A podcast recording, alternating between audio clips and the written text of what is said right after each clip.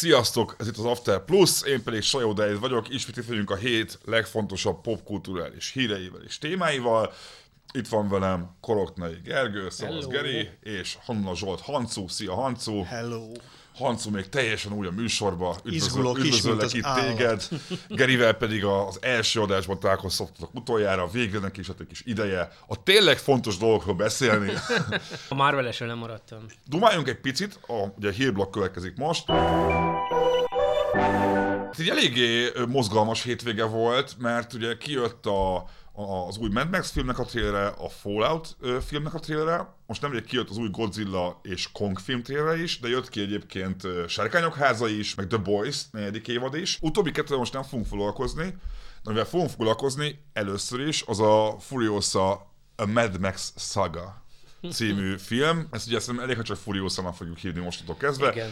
Ez gyakorlatilag a következő Mad Max film, amiről én őszintén azt hittem, hogy már el sem fog soha készülni. De miért hitted ezt? Mert ugye az van, hogy emlékeztek, ugye a, a, a Harag útja, a 15-ös Mad Max film, az ugye Oscar díjra jelölték, Várj, várj, 15-ös, ez annyira régi? 8 évvel ezelőtti. Atya úr is. És ugye azért emlékeztek arra, hogy ugye az volt az az időszak, amikor elhittük, hogy majd a blockbusterek fognak Oscar díjakat kapni, hogy tudja, hogy ilyen blockbusterek fognak mostantól jönni, az okos, minőségi blockbusterek, és nyilván ugye a Warner be is rendelt rögtön egy csomó folytatást. Ó, kicsit, kicsit várj, te okosnak nevezted a Fury Roadot? nem okosnak akartam nevezni, de inkább úgy mondanám, hogy öntudatos. Hogy, hogy tudja, hogy micsoda.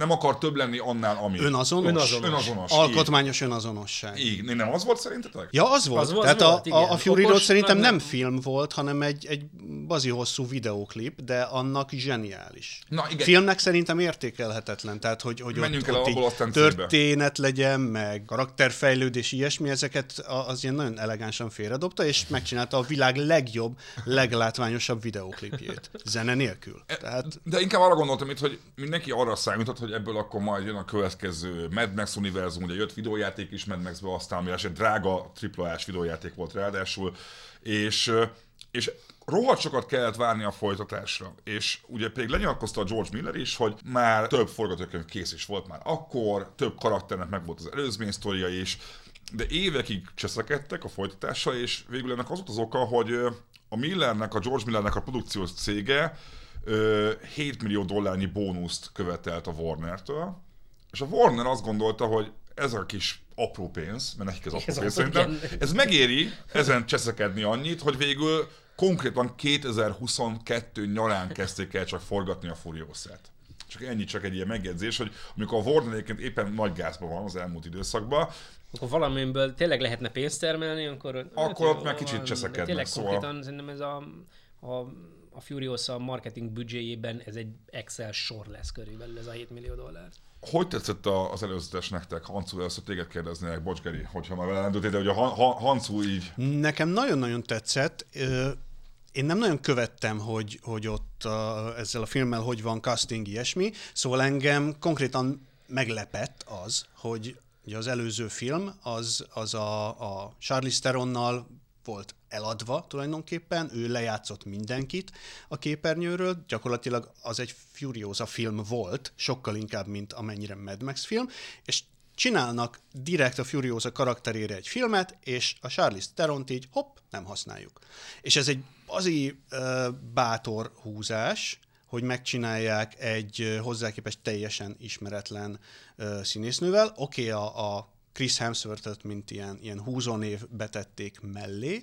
Én őt amúgy nem ismertem fel elsőre. én se ismertem fel elsőre. Kiírták, hogy gondolni, ó, ez a szakállas csávó, ő volt, és elkezdett kezdenem tekergetni. Egy ilyen ro- rongyos tort alakít, nem? Tényleg ő az. Tényleg a, Egy rongyos a, a, a, tor, a Igen, kövér A, igen. a tor. kövér rongyos tor, igen. Hát nem, igen, vagy kicsit olyan, mintha ilyen, egy ilyen, egy ilyen mellékszereplő lenne a Karib-tenger kalózaiban Abszolút, konkrétan. abszolút, Tehát, hogy abszolút, így igen. ilyen... Szóval ez szerintem egy tök bátor és egy tök szimpatikus húzás, és úgy egyébként pedig ugyanaz sugárzik az egész trailerből, ami a, a Fury Roadból sugárzott. Ez a hello, mi nem rajzolunk filmet, mi megcsináljuk. Mi mindent megcsinálunk, hogyha kamionokat kell ketté törni és felrobbantani, akkor azt megcsináljuk, hogyha ilyen, ilyen póznákon lengedező őrültek kellenek, meg, meg lángszóró gitár, azt mindent megcsinálunk, és ugyanezt a, ezt a hozzáállást éreztem én ezen a tréleren is, ami egy nagyon pozitív dolog, és zárójelben mondanám, hogy egyébként ez egy gigantikus kamu, hogy nem lett volna a Fury Roadban CGI, iszonyatos mennyiségű CGI volt benne, csak nagyon-nagyon okosan volt megoldva.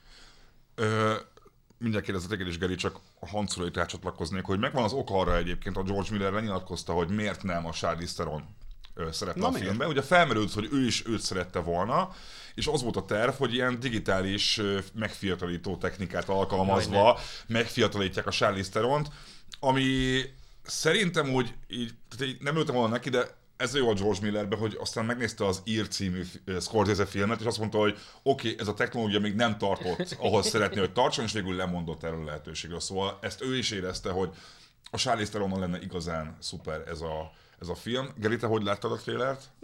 Abszolút, amit Hancu mondott, tehát nekem is teljesen visszajött a Fury Road hangulata, úgyhogy nagyon, nagyon várom. Ugye azt lehet tudni a sztoriról, hogy ezt röviden még elmondom, hogy Furiószát kislányként elrabolják az otthonából, és megfogadja, hogy egyszer bármi áron hazatalál. Na most, ha elgondolunk abba, hogy a, a, a előző Mad Max-nak a sztoria is az volt, hogy menjünk el A-ból B-be, aztán menjünk vissza B-ből A-ba, majd aztán menjünk el A-ból C-be, azt sejtem, hogy itt se lesz komplikáltabb a cselekmény. De nem is igényli ezt senki. Igen, tehát hogy valójában marha jól néz ki ez a posztapokaliptikus világ, tök jók ezek az óriási behemoth gépek, öldökölnek, kinek kell sztori. Valószínűleg megint egészen zseniális kaszkadőr mutatványok lesznek, amiket így, így ötször megnézel egymás után, és nem hiszed el. Valószínűleg megint iszonyatosan cool szereplők lesznek. Én ennyit várok egy Mad Max filmtől. Ja, ja, ja. Ugyanez, ugyanez, csak közben azért közben elmélyültem, mert az tök fontos info, szerintem érdekes info, és sokat szoktunk beszélni a, a filmfinanszírozásoknak az állami szerepéről. Képzeljétek el, hogy az Ausztrál állam 175 millió ausztrál dollárt rakott ebbe a filmbe, ami átszámítva több milliárd, rengeteg milliárd forint.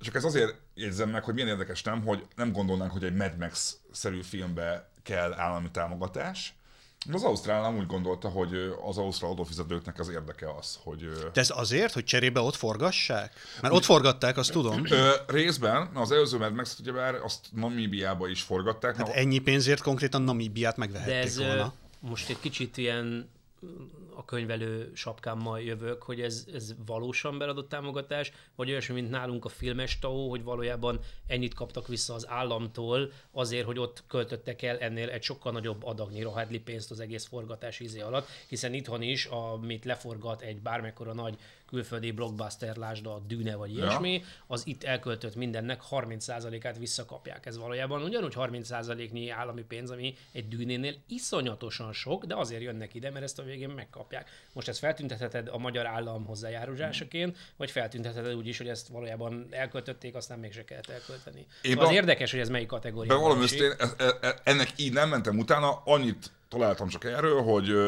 hogy összesen 233 millió dollárt költöttek csak erre a filmre, csak az ausztráliai Aha. forgatások idején, ami minden idők legtöbb elköltött pénze egy Ausztráliába készült Ja, mondjuk ehhez arányaiban akkor valószínűleg inkább tényleg az, hogy beszálltok egy csomó pénzzel, hogy még egy csomót elköltsenek itt, és akkor legyen munka, stb. Igen. Meg azért szerintem a Mad Max, bármennyire is fura lehet egy Mad Max-et ilyen, ilyen ország PR, ország imázs videónak tekinteni, de hogy azért a Mad Max mégiscsak Ausztráliával azon Ausztrália, nem? a kétfejű gyíkok haj, hazája.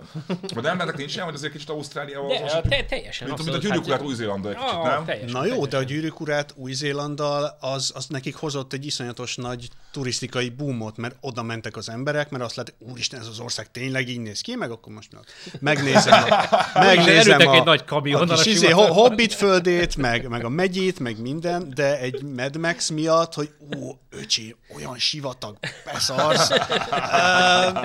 Nem hiszem, hogy, hogy emiatt gigantikus turista hát hordák indulnak majd meg, ahogy Namíbiába sem. Gondolom én, bár nem vagyok nagyon otthon a Nézd, Nézd, én azért namibiai el turisztikai számokban. Én azért el tudom azt képzelni, hogy valamilyen ilyen, ilyen ö, használt autótemető a sivatag közepén, ahol így, így, így, így kidobálják az ilyen Mad Max-es autókat. Azt én megnézném, ha arra járnék azért, na. Hogy hol Ha volt. arra járna, de ezért nem mennél. Ezért nem mennék oda, ez hogy ziher. Belevertem majdnem a mikrofonom. Semmi gond. Valakiben bármi gondolat, mi benne maradt a, a, az új Mad Max filmmel kapcsolatban?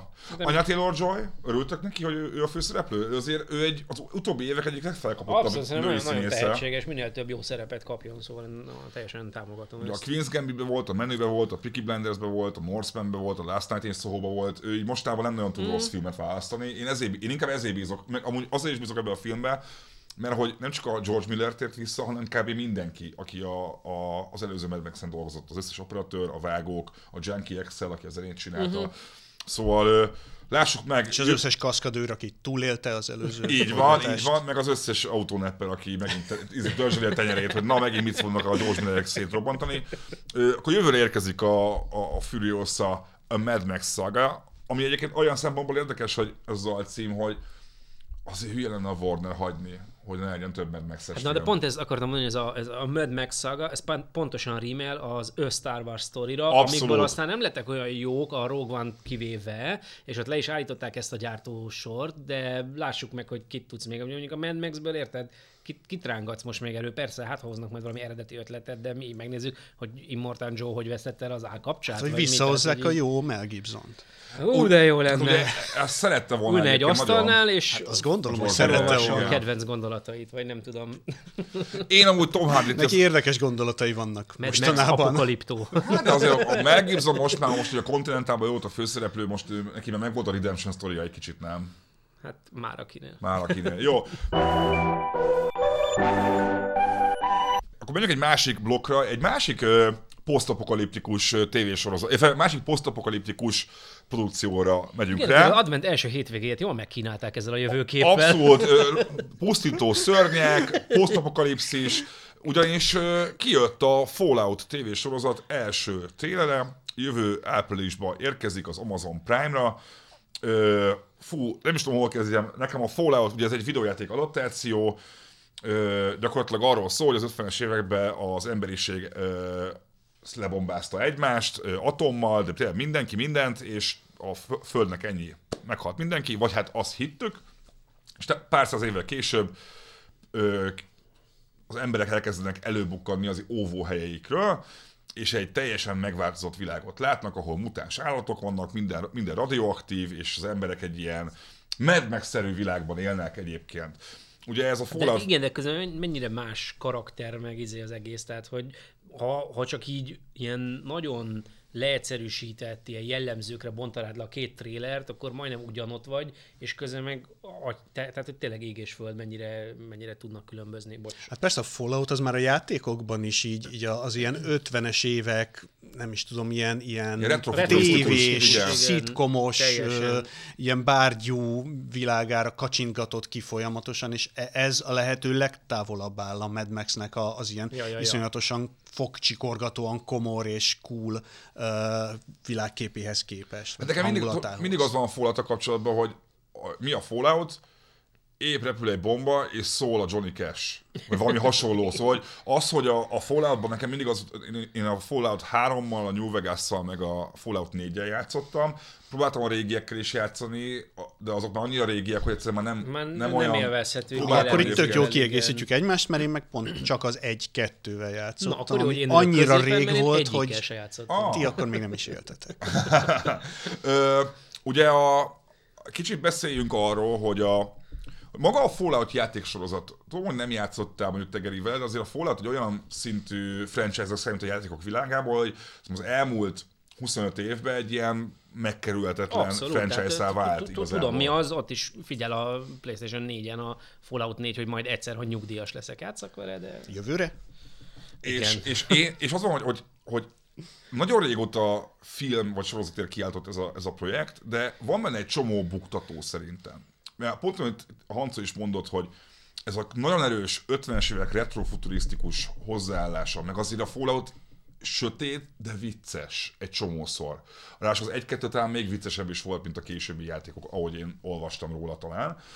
És, és ugye, ráadásul tegyük hozzá, hogy ez egy drága projekt. Hát, szóval, hogy igen. ha valami drága, az egy És Fallout. látszik is rajta. Igen. Na ezt akarnak kérdezni, hogy hogy tetszett a trailer, szóval most akkor Gerit kérdezném először. Hát minden elköltött cent látszik rajta. Tehát iszonyat minőségi, rendkívül profi, marha jól hozza az egész hangulatát, baromi látványos, tehát tényleg az van, hogy hogy egyébként pont érdekes, hogy mindegyik trailer szerintem mondjuk most jöttek ilyen nagyobbak a hétvégén, tök jól megvágták, mert hogy, hogy ilyen a rendkívül fantasztikus és figyelemzavaros világunkban már néha azt veszem észre, hogy egy trailer szar, akkor a másfél percet nem bírom végignézni, hanem így ránézek azon, hogy um, még csak 50 másodpercnél járunk, mit akarok még ebbe a következő 40-ben, de hogy ezeknél meg így, ráadásul ez egy egész hosszú thriller volt a Fallout, egy két és fél perc talán, és így pikpak így elrepült, és így, na, ó, nincs ebből még. Én is hogy- néztem volna még Fú, belőle. Nagyon, nagyon, nagyon jó volt. Olyan hangulatot csinált, hogy így már vettem a kezembe a távirányítót, hogy nyomjam be az Amazon Prime-ot, aztán rájöttem, hogy ja, majd ez csak jövőre jön. Hancu, neked? Ugyanez, én, én a Fallout-tal valahogy úgy voltam, hogy ezt a 90-es évek végén a második résszel elengedtem, most a, a sorozat is egy kicsit úgy álltam hozzá, hogy aha, most már annyira nem tudnak új ötleteket hozni, hogy ilyen 90-es évekbeli játékokhoz nyúlnak vissza, hát nem tudom mennyire jó ötlet ez, és aztán így elkezdtem megnézni, és azt mondom, hogy ez tök jól néz ki. Hm. Na, ennek tök jó hangulata van. Hello, mikor kezdődik ez? Hol lesz? Már megint mire kell előfizetnem rá? Mert biztos nem ott lesz, ami, amire éppen elő vagyok fizetve.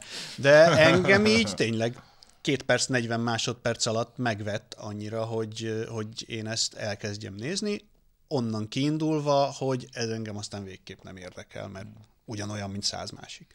Szóval ez, ez, ez nagyon jó jel, hogyha két és fél perc alatt meg tud győzni. Igen, meg valójában szerintem tök, tök pozitív változás igazából, hogy ugye a, a, talán volt is ilyen címmel cikkünk, hogy teljesen szitokszó lett a videójáték adaptáció, és hogy azért a, a Last of Us és ez azért erősen kezdi fordítani a dolgot. Hát meg az És a Last of Us egy újabb posztapokaliptikus Igen. valami. Amúgy igen, az Arkane is ilyen volt, a Castlevania animációs film, a Cyberpunk animációs film, szóval igen, van egy. És egyébként azt észrevetted, hogy, hogy az ö, egy csomó olyan sztorit, amit eddig csak animációban tudtak megcsinálni, mert olyan a látványa, Ja, hogy ja. Na, épp ezt akartam mondani, az Godzilla városokat tapos más, szét. Ö, ezek mind animációban készültek egészen kb. az idei évig, és idén meg ö, meg, meg igazi, élőszereplős. Godzilla van jövőre élőszereplős, Fallout lesz, idén élőszereplős Last of Us volt, szóval valahogy elért addig a, a CGI, hogy már, már tévésorozatban is megfizethető az egészen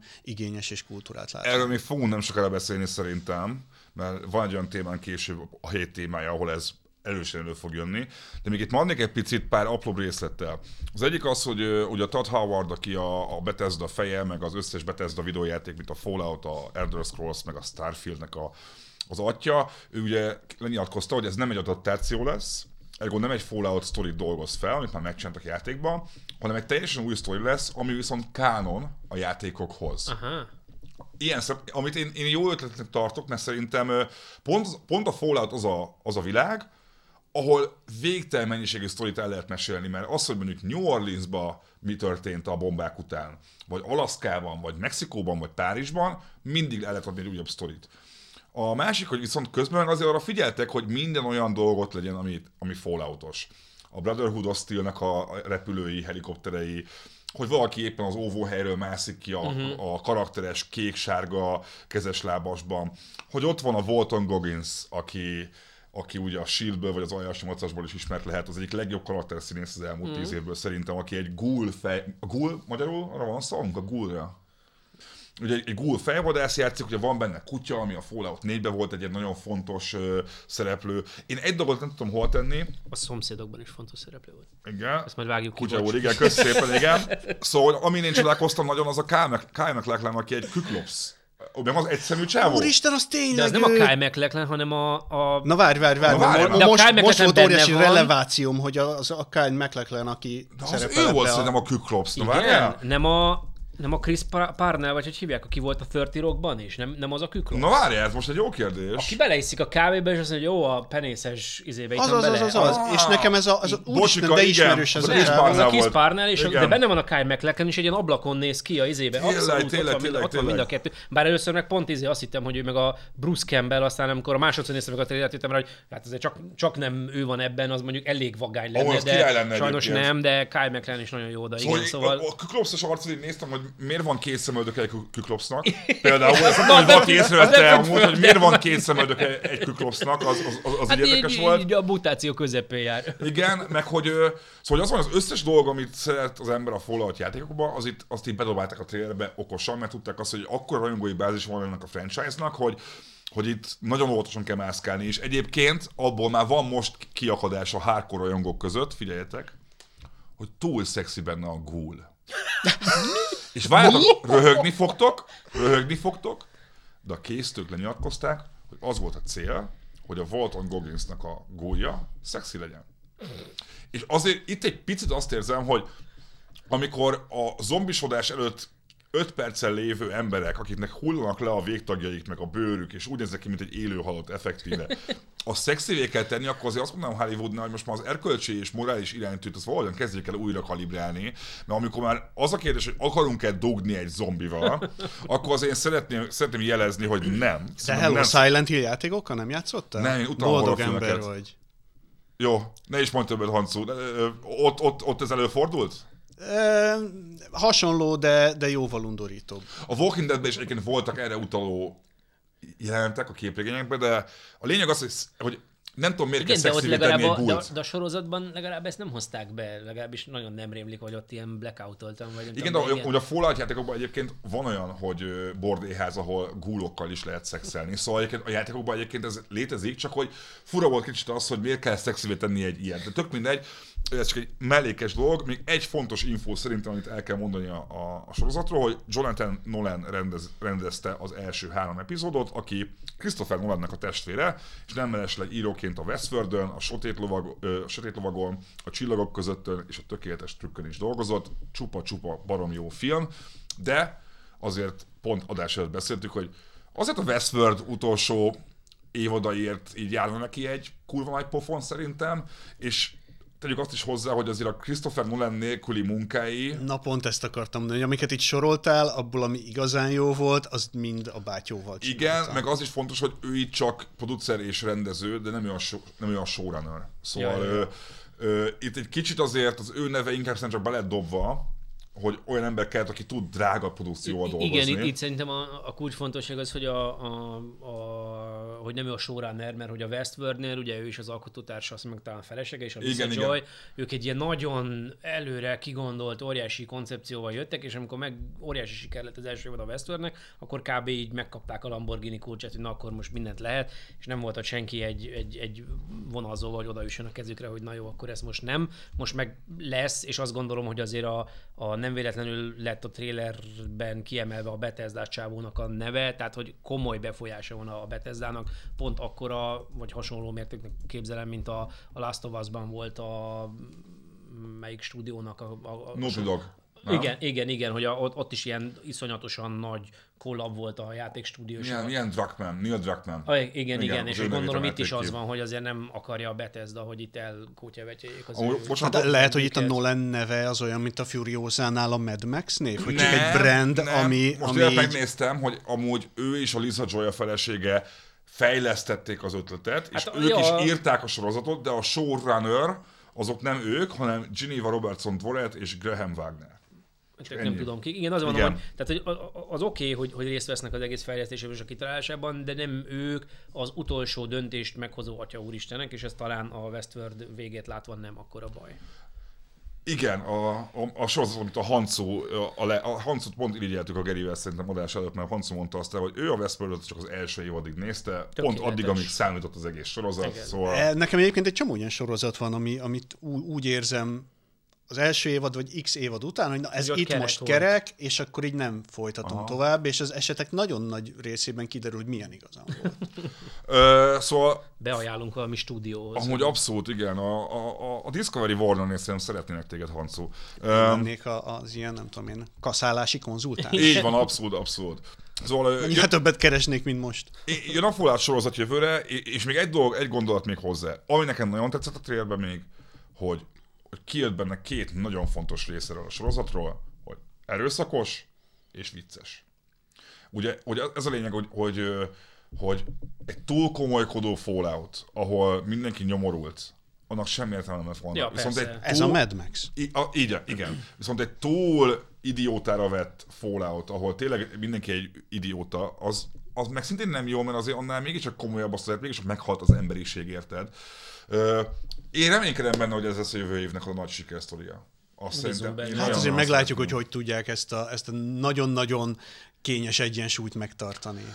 Igen, én, én azért látom már, én benne vagyok egy csomó Falloutos Facebook csoportban, mert nagyon szeretem a Falloutot, és, és azt a hiszt itt el, hogy a, a Brotherhood of Steel a Power Armorhez adott ilyen hatalmas gépfegyver, az, az sokkal nagyobb a sorozatban, mint a játékban, és emiatt nem is hiteles. hogy itt is megy az ilyen Star Wars-ozás, tudjátok, hogy így minden. Lényeg az, hogy nehéz dolgom az Amazonnak, mert egy, mégis csak egy 25 éves játéksorozatról van szó? Azt hiszem Ú, 97 97 vagy 8 az Aha, első rész. 25-26 éves Igen. játékról van szó. Szóval rengeteg rajongóval rendelkeznek, és egy nagyon népszerű És rengeteg van olyan rajongóval, akik időközben felnőttek, tehát akik mm, 15 évesen játszottak az elsővel, azok mostanra a gyerekükkel fogják együtt nézni.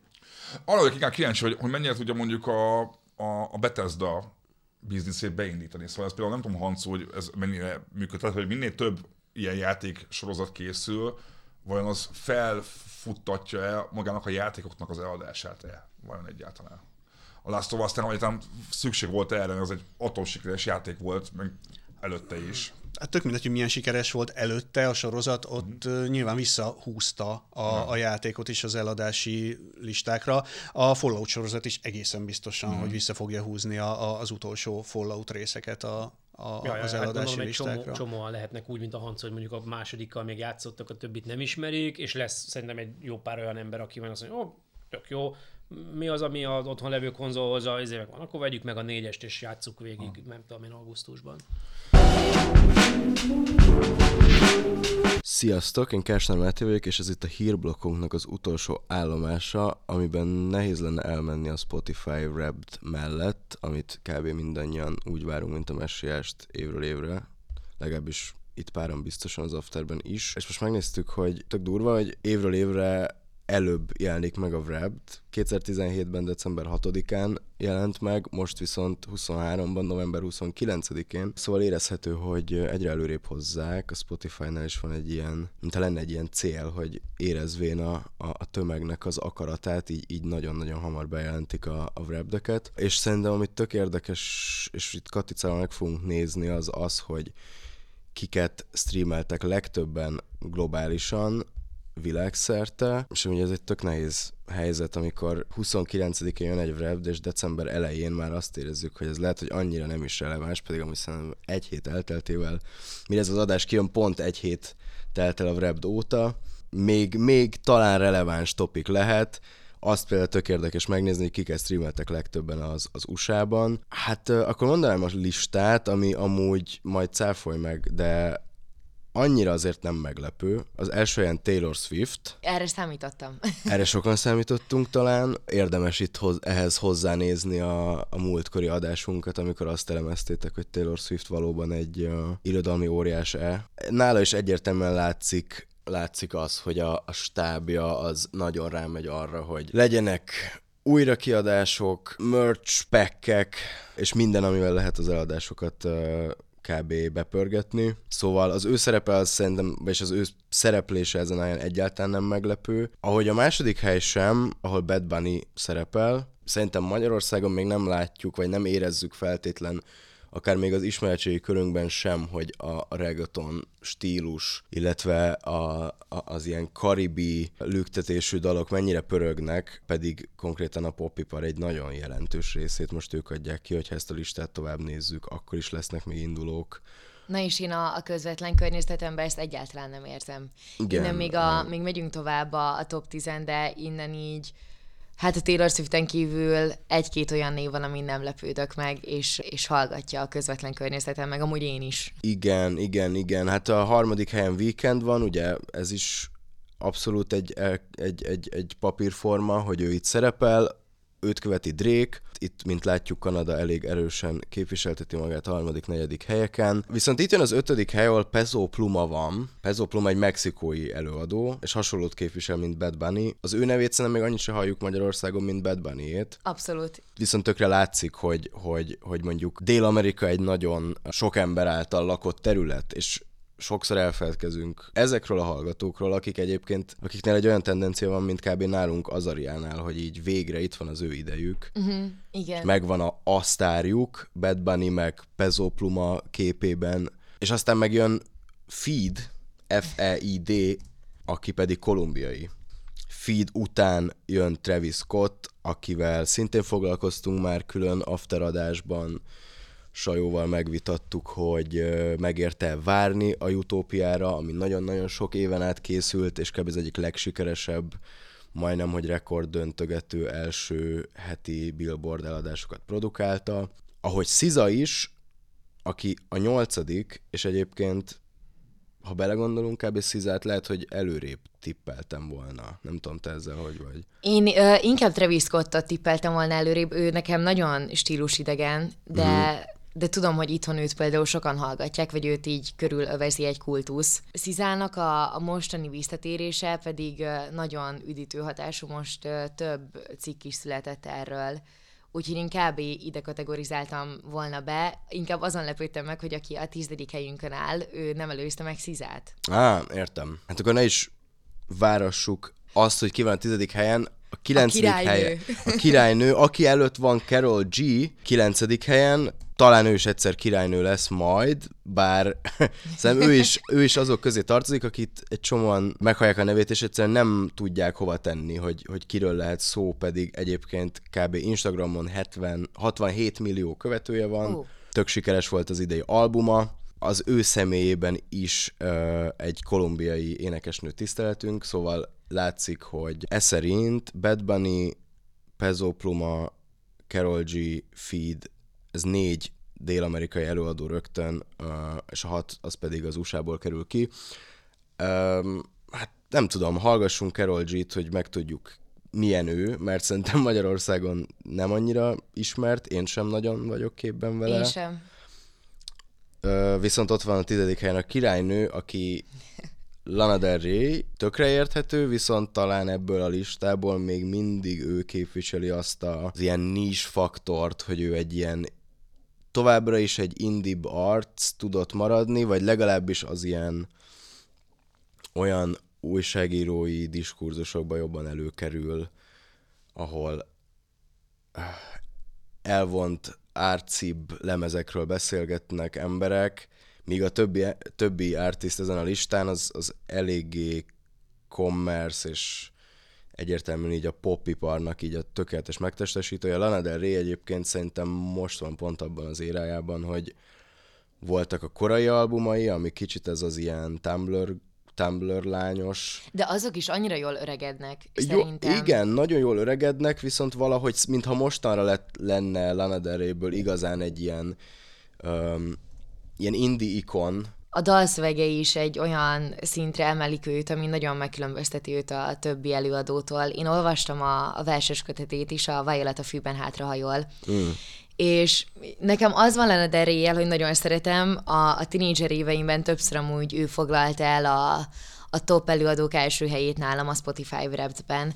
Viszont egy idő után nekem annyira megterhelő hallgatni ezt az ilyen nagyon mély melankóliát, amit, amitől ő Lana Del Rey igazából, csak ez a verses kötet is olyan volt, hogy így, így elolvastam, és azon kaptam magam, hogy így azon agyalok, hogy, hogy kész lelki roncs szegény Lana Del Rey, hogy megéli azt, hogy őt a, a férfiak tönkreteszik, És érdekes, hogy, hogy tetszett nekem kelet-európaiként ez a verses kötet, mert olyan vidékekről él, ahol én még nem is voltam, így Kaliforniáról nagyon sokat ö, egy szót a verses kötetben. Olyan komoly mélabú övezi őt, amit már egy idő után nem, nem tudja az én lelkemet felemelni, és ezért nehezebb őt hallgatni de, de abszolút releváns tudott maradni, és a tízes évek elejéről is a, az albumjait még szoktam pörgetni, mert nagyon jól öregedtek.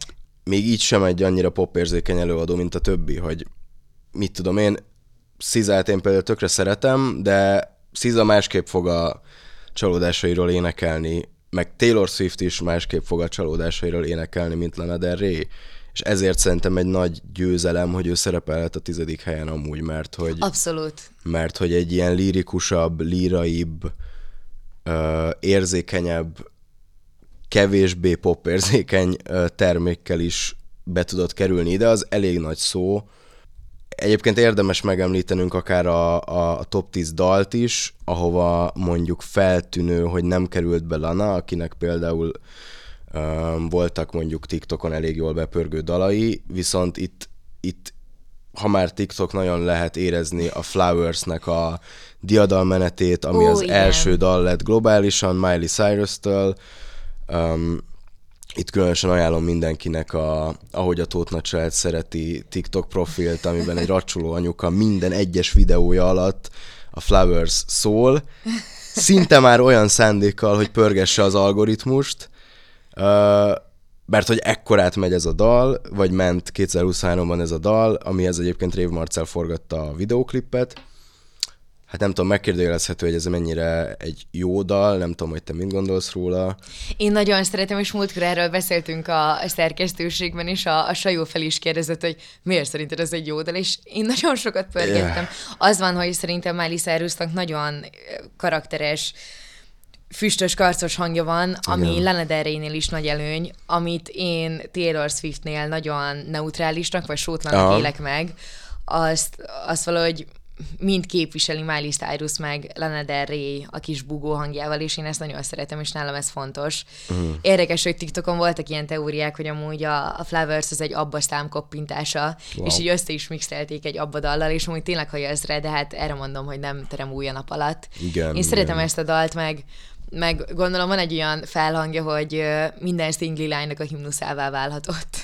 Ja, egyértelműen láttam ilyen instasztorikat, hogy emberek azt pedzegették, hogy a Flowers volt az első dalom, ekkor szakítottam a faszimmal, valószínűleg ezért. És így megértem, viszont ha így tényleg a Flowers-re akarunk szomorkodni, az az például pont az, hogy akkor már inkább Lanára szomorkodjunk, mert a Flowers-ben szerintem nincs annyira lélek. Aztán vannak itt még podcastek is. Ja. Én egy-kettő külföldit pörgetek, de az pont benne van az a kettő darab a top 10-be, ami a Call Her Daddy. Uh-huh. Ezt említetted, hogy nem ismered. Igazából a celebeket szokott elhívni Alex Cooper, a műsorvezető, uh-huh és a, a szexualitásról beszélnek ilyen kendőzetlenül, így tabu témákat próbálnak döntögetni. Például elhívta, nem tudom, Hailey Bieber-t kikérdezni arról, hogy vajon együtt voltak-e még Selena Gomez és Justin Bieber, mikor ők már azért így kavargattak, szóval Sztító. inkább lehetne akár egy ilyen szenny-bulvár napló is, de yeah. helyette pedig tényleg annyira megnyílnak a sztárok a szexualitásukról, és most nem így ilyen pejoratív értelemben, hanem szerintem sok embernek tudnak segíteni így a szabadságérzet növelésében talán. Például az Emma chamberlain is elhívta, uh-huh. aki tök sokat mesélt így az első élményeiről, hogy hogy áll ahhoz, hogy, hogy azért a média hajlamos a sztárokat túlszexualizálni, azért ő is elég hamar belecsöppent, ő amúgy egy youtuber, akinek van saját kávémárkája is már. Hát neki elég sikeresek a videói, most már így, így hébe-hóba szokott feltölteni, mhm. amit a, a nézői szoktak is hiányolni, de, de erre válaszul megcsinálta az Anything Goes with Emma Chamberlain podcastet, amiben mondhatni hétköznapi dolgokról mesél, de én nagyon szeretem a, az ő habitusát, meg a, a kommunikációját, hogy előadja az életének az apróbb történéseit. És ő negyedik helyen szerepel, ami egy egészen lenyűgöző. Igen, igen, neki egész uh, nagy a, a rajongó tábora. Emma chamberlain talán még az érdekes szerintem, amit én így uh, az interneten láttam vele kapcsolatban kritika, hogy, hogy könnyű őt úgy brendelni és promotálni és, uh, és felcímkézni Hollywoodnak, hogy a csaj, aki szembe megy a standardekkel, meg olyan dolgokról beszél, amiről kevesen, és kíváncsi lennék, hogy ő, ő most így hogy viszonyul a saját szerepéhez, hogy igazából tökre hétköznapi dolgokról beszél, természetesnek mutatja magát, kicsit szembe megy ezzel az ilyen túl idealizált világgal, de közben valahogy mégis része ennek. Szerinted ez hogy lehet így nem tudom, dűlőre jutni ezzel a dilemmával? Hogy... Hát nagyon nehéz az ő megítélése. Én azért tínédzser koromban eléggé rácsúsztam az ő videóira, mert nagyon szeretem a, hangulatát. Emlékszem, hogy a, a Covid videói alatt mm. született egy olyan komment, hogy olyan, mint hogyha Emma egyedül élne a földön, és ezt örökíteni meg, és annyira szerettem azokat a videókat, hm. hogy csak így filmező, hogy elmegy az élelmiszerboltba, meg így néha így felmegy a hegyre futni, hm. de valahogy olyan vizuális világot társított ez, ami tök különlegessé teszi őt, kicsit ilyen nem t- olyan élményem van vele, mint hogyha nála is egy ilyen VHS közlettát néznék, és tök jól mm. hozzá ezt az ilyen nosztalgikus életérzést, de közben meg így, így piszok gazdag, ja. ami, ami tőlem így annyira távol áll ez Igen. az életszínvonal, hogy valaha is rendelkezni fogok ezzel, nem mint hogy ez baj lenne, csak hogy, ja. hogy emiatt amúgy nehezebb azért rácsatlakozni, de közben meg hétköznapi dolgokról beszél, miközben ott van a, a medencés nyolc puttonyos házában. Ja, ja, ja, valójában a kritikáknak a fő uh érve pont ez, amit mondasz. És amúgy, ha már magyar vonatkozás, akkor szerintem záró akkordként beszéljünk kicsit, vagyis utolsó előtti állomásként a Spotiról, mert itt szeretnénk egy kicsit a saját uh, Ó, igen. profilunkkal is uh, büszkelkedni, uh, de hogy előtte érdemes megnézni a top előadókat Magyarországon 2023-ban. Ez a lista pedig úgy szól, hogy az első helyen Azaria van, ez legalább annyira borítékolható, mint egy Taylor Swift külföldön. A második helyen Dash, ami szintén érthető, de valójában teljes szimbiózisban Azariával. A harmadik helyen Manuel van, a negyedik helyen Echo van, ami egy, egy nagy, nagy V, nagy win az ilyen uh, hazai trap szénára nézve, hiába egyre pop érzékenyebb ez a műfaj is Magyarországon, meg TikTok által hajtott, de meglepő egyébként itt látni egy, egy, egy alapvetően trapből jövő hip-hopból építkező ektet, és az ötödik helyen Jude Law van, szintén annyira nem meglepő eredmény, pont ez a durva, hogy a hatodik, hetedik helyen pedig két külföldi előadó van, mégpedig Taylor Swift és uh, The Weeknd. Meglepődünk ezen? Mondjuk Weekenden Taylor talán, Swift biztos, Taylor Swiften nem. Én a, a Dash-en meglepődtem, és igazából az nem meglep, hanem kicsit elszomorít. Hogy?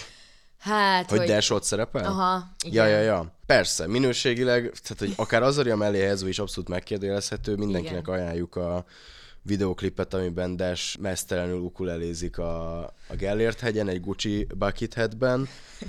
Mm, ez az ember a második legstreameltebb itthon, úgy, hogy közben az első helyezett pedig a, a, a, az elmúlt húsz év legtöbbet emlegetett előadója lett egy év alatt, míg a társa igazából ilyen fura szerepben, félig angolul, félig magyarul, halandzsázva, reppelve. Igen, meg, meg szerintem a, a dalszövege is azért így elég károsak, ahogy amilyen kontextuson beszél a nőkről, és ahogy tárgyasítja őket. Emlékszem, hogy a, az Igen. Akvában voltam egy Grand Canada koncerten, és akkor párhuzamosan Dash ment, nyilván sold out hm. volt, de hogy így tök pici lányok voltak a közönsége, és, és szerintem ez, ez nem túl igen. egészséges az ő mentalitásoknak igen, és a igen. későbbi gondolkodásmódjuknak. Igen, és Grand Kanadán vagy, és azt hallod a, a nagy halból visszhangzani, hogy Tokió Tokió, Tokió húsos punci, ami jó. Nem tudom, 14 évesek izé kiabálnak az első sorban. Ja, béna. Én megmondom őszintén, hogy Azariával is, hogyha leülnék beszélni, megkérdezném, hogy így tudsz azonosulni ezzel a taggal száz százalékig biztosan, és akkor végül is a 8., 9., 10. helyen pedig a, hát a hip-hop különböző ágai Pogány induló a 8. helyen, Betonfi a 9. helyen, és a Valmar a 10. helyen, ez majd, hogy nem, ha úgy nézzük, három pólus. Igen. Uh, Betonfi kb. középen, uh, aki ugye most ilyen Valmar áthallásos uh, uh, sort is tett az új dalába, a Valmar az az ilyen... Érdekes, hogy most a hip-hop előadóknak ez így bekattant a, a gege is a, a rap szövegben, Igen. azt hiszem tett egy utalás a Valmára. Igen, hát látszik, és ők is arénát fognak majd csinálni, ez amúgy óriási, hogy ez az utolsó három ember szintén arénát fog csinálni, a 8., 9., 10. helyen lévő Pogányi és Betonfi és az MVM domban. Igen, igen. Uh, a Valmar Arena az pedig, az pedig ugye a Budapest arénában lesz, a Paplászlóban, és akkor nyilván tudjuk, hogy Azariának is majd így szép lassan közeleg a, a nagy hármas, és Judónak is. Szóval itt egy nagyon érdekes tendenciákat lehet levonni ebből a tíz névből. Ja, és akkor szerintem gyorsan fussuk át, hogy mi uh, jött ki. A Telex After Spotify profilján, ahol tök jól át is tudjuk kötni mindezt Azariával, mert hogy a, rögtön azzal kezdődött a wrapdünk, hogy, hogy a 127. epizódunk, azaz az Azariás epizódunk volt a legnépszerűbb idén. Ezt többen streamelték 798 kal oh. mint a többi epizódunkat átlagosan, ami tök pozitív, és szerintem ezt így az egész szerkesztőség nevében elkönyvelhetjük óriási sikernek, és köszönet mindannyian, mindannyiótoknak, akik hallgattok, hogy 65% a hallgatóknak 2023-ban fedezett fel minket, 13%-uk kezdte az Azariás epizóddal a hallgatást, nem meglepő módon a legtöbben Magyarországról hallgattak minket, viszont 48 országban streameltek, második hely az Németország, a harmadik Románia, a negyedik Szlovákia, az ötödik pedig az Egyesült Királyság. Akkor van itt egy ilyen gyűjtés is, hogy a hallgatóink legnépszerűbb podcast műfajai a hírek, a társadalom és kultúra és a humor voltak. A legnépszerűbb zenei műfajok a hallgatóink körében a magyar trap az első helyen, a második helyen a magyar pop, és a harmadik helyen a pop, mint mint globális műfaj. Rengeteg helyen megosztották a podcastet a Spotify szerint, és a legtöbb, legtöbbször az azariás epizódot osztották meg, ez nyilván egy szintén papírforma,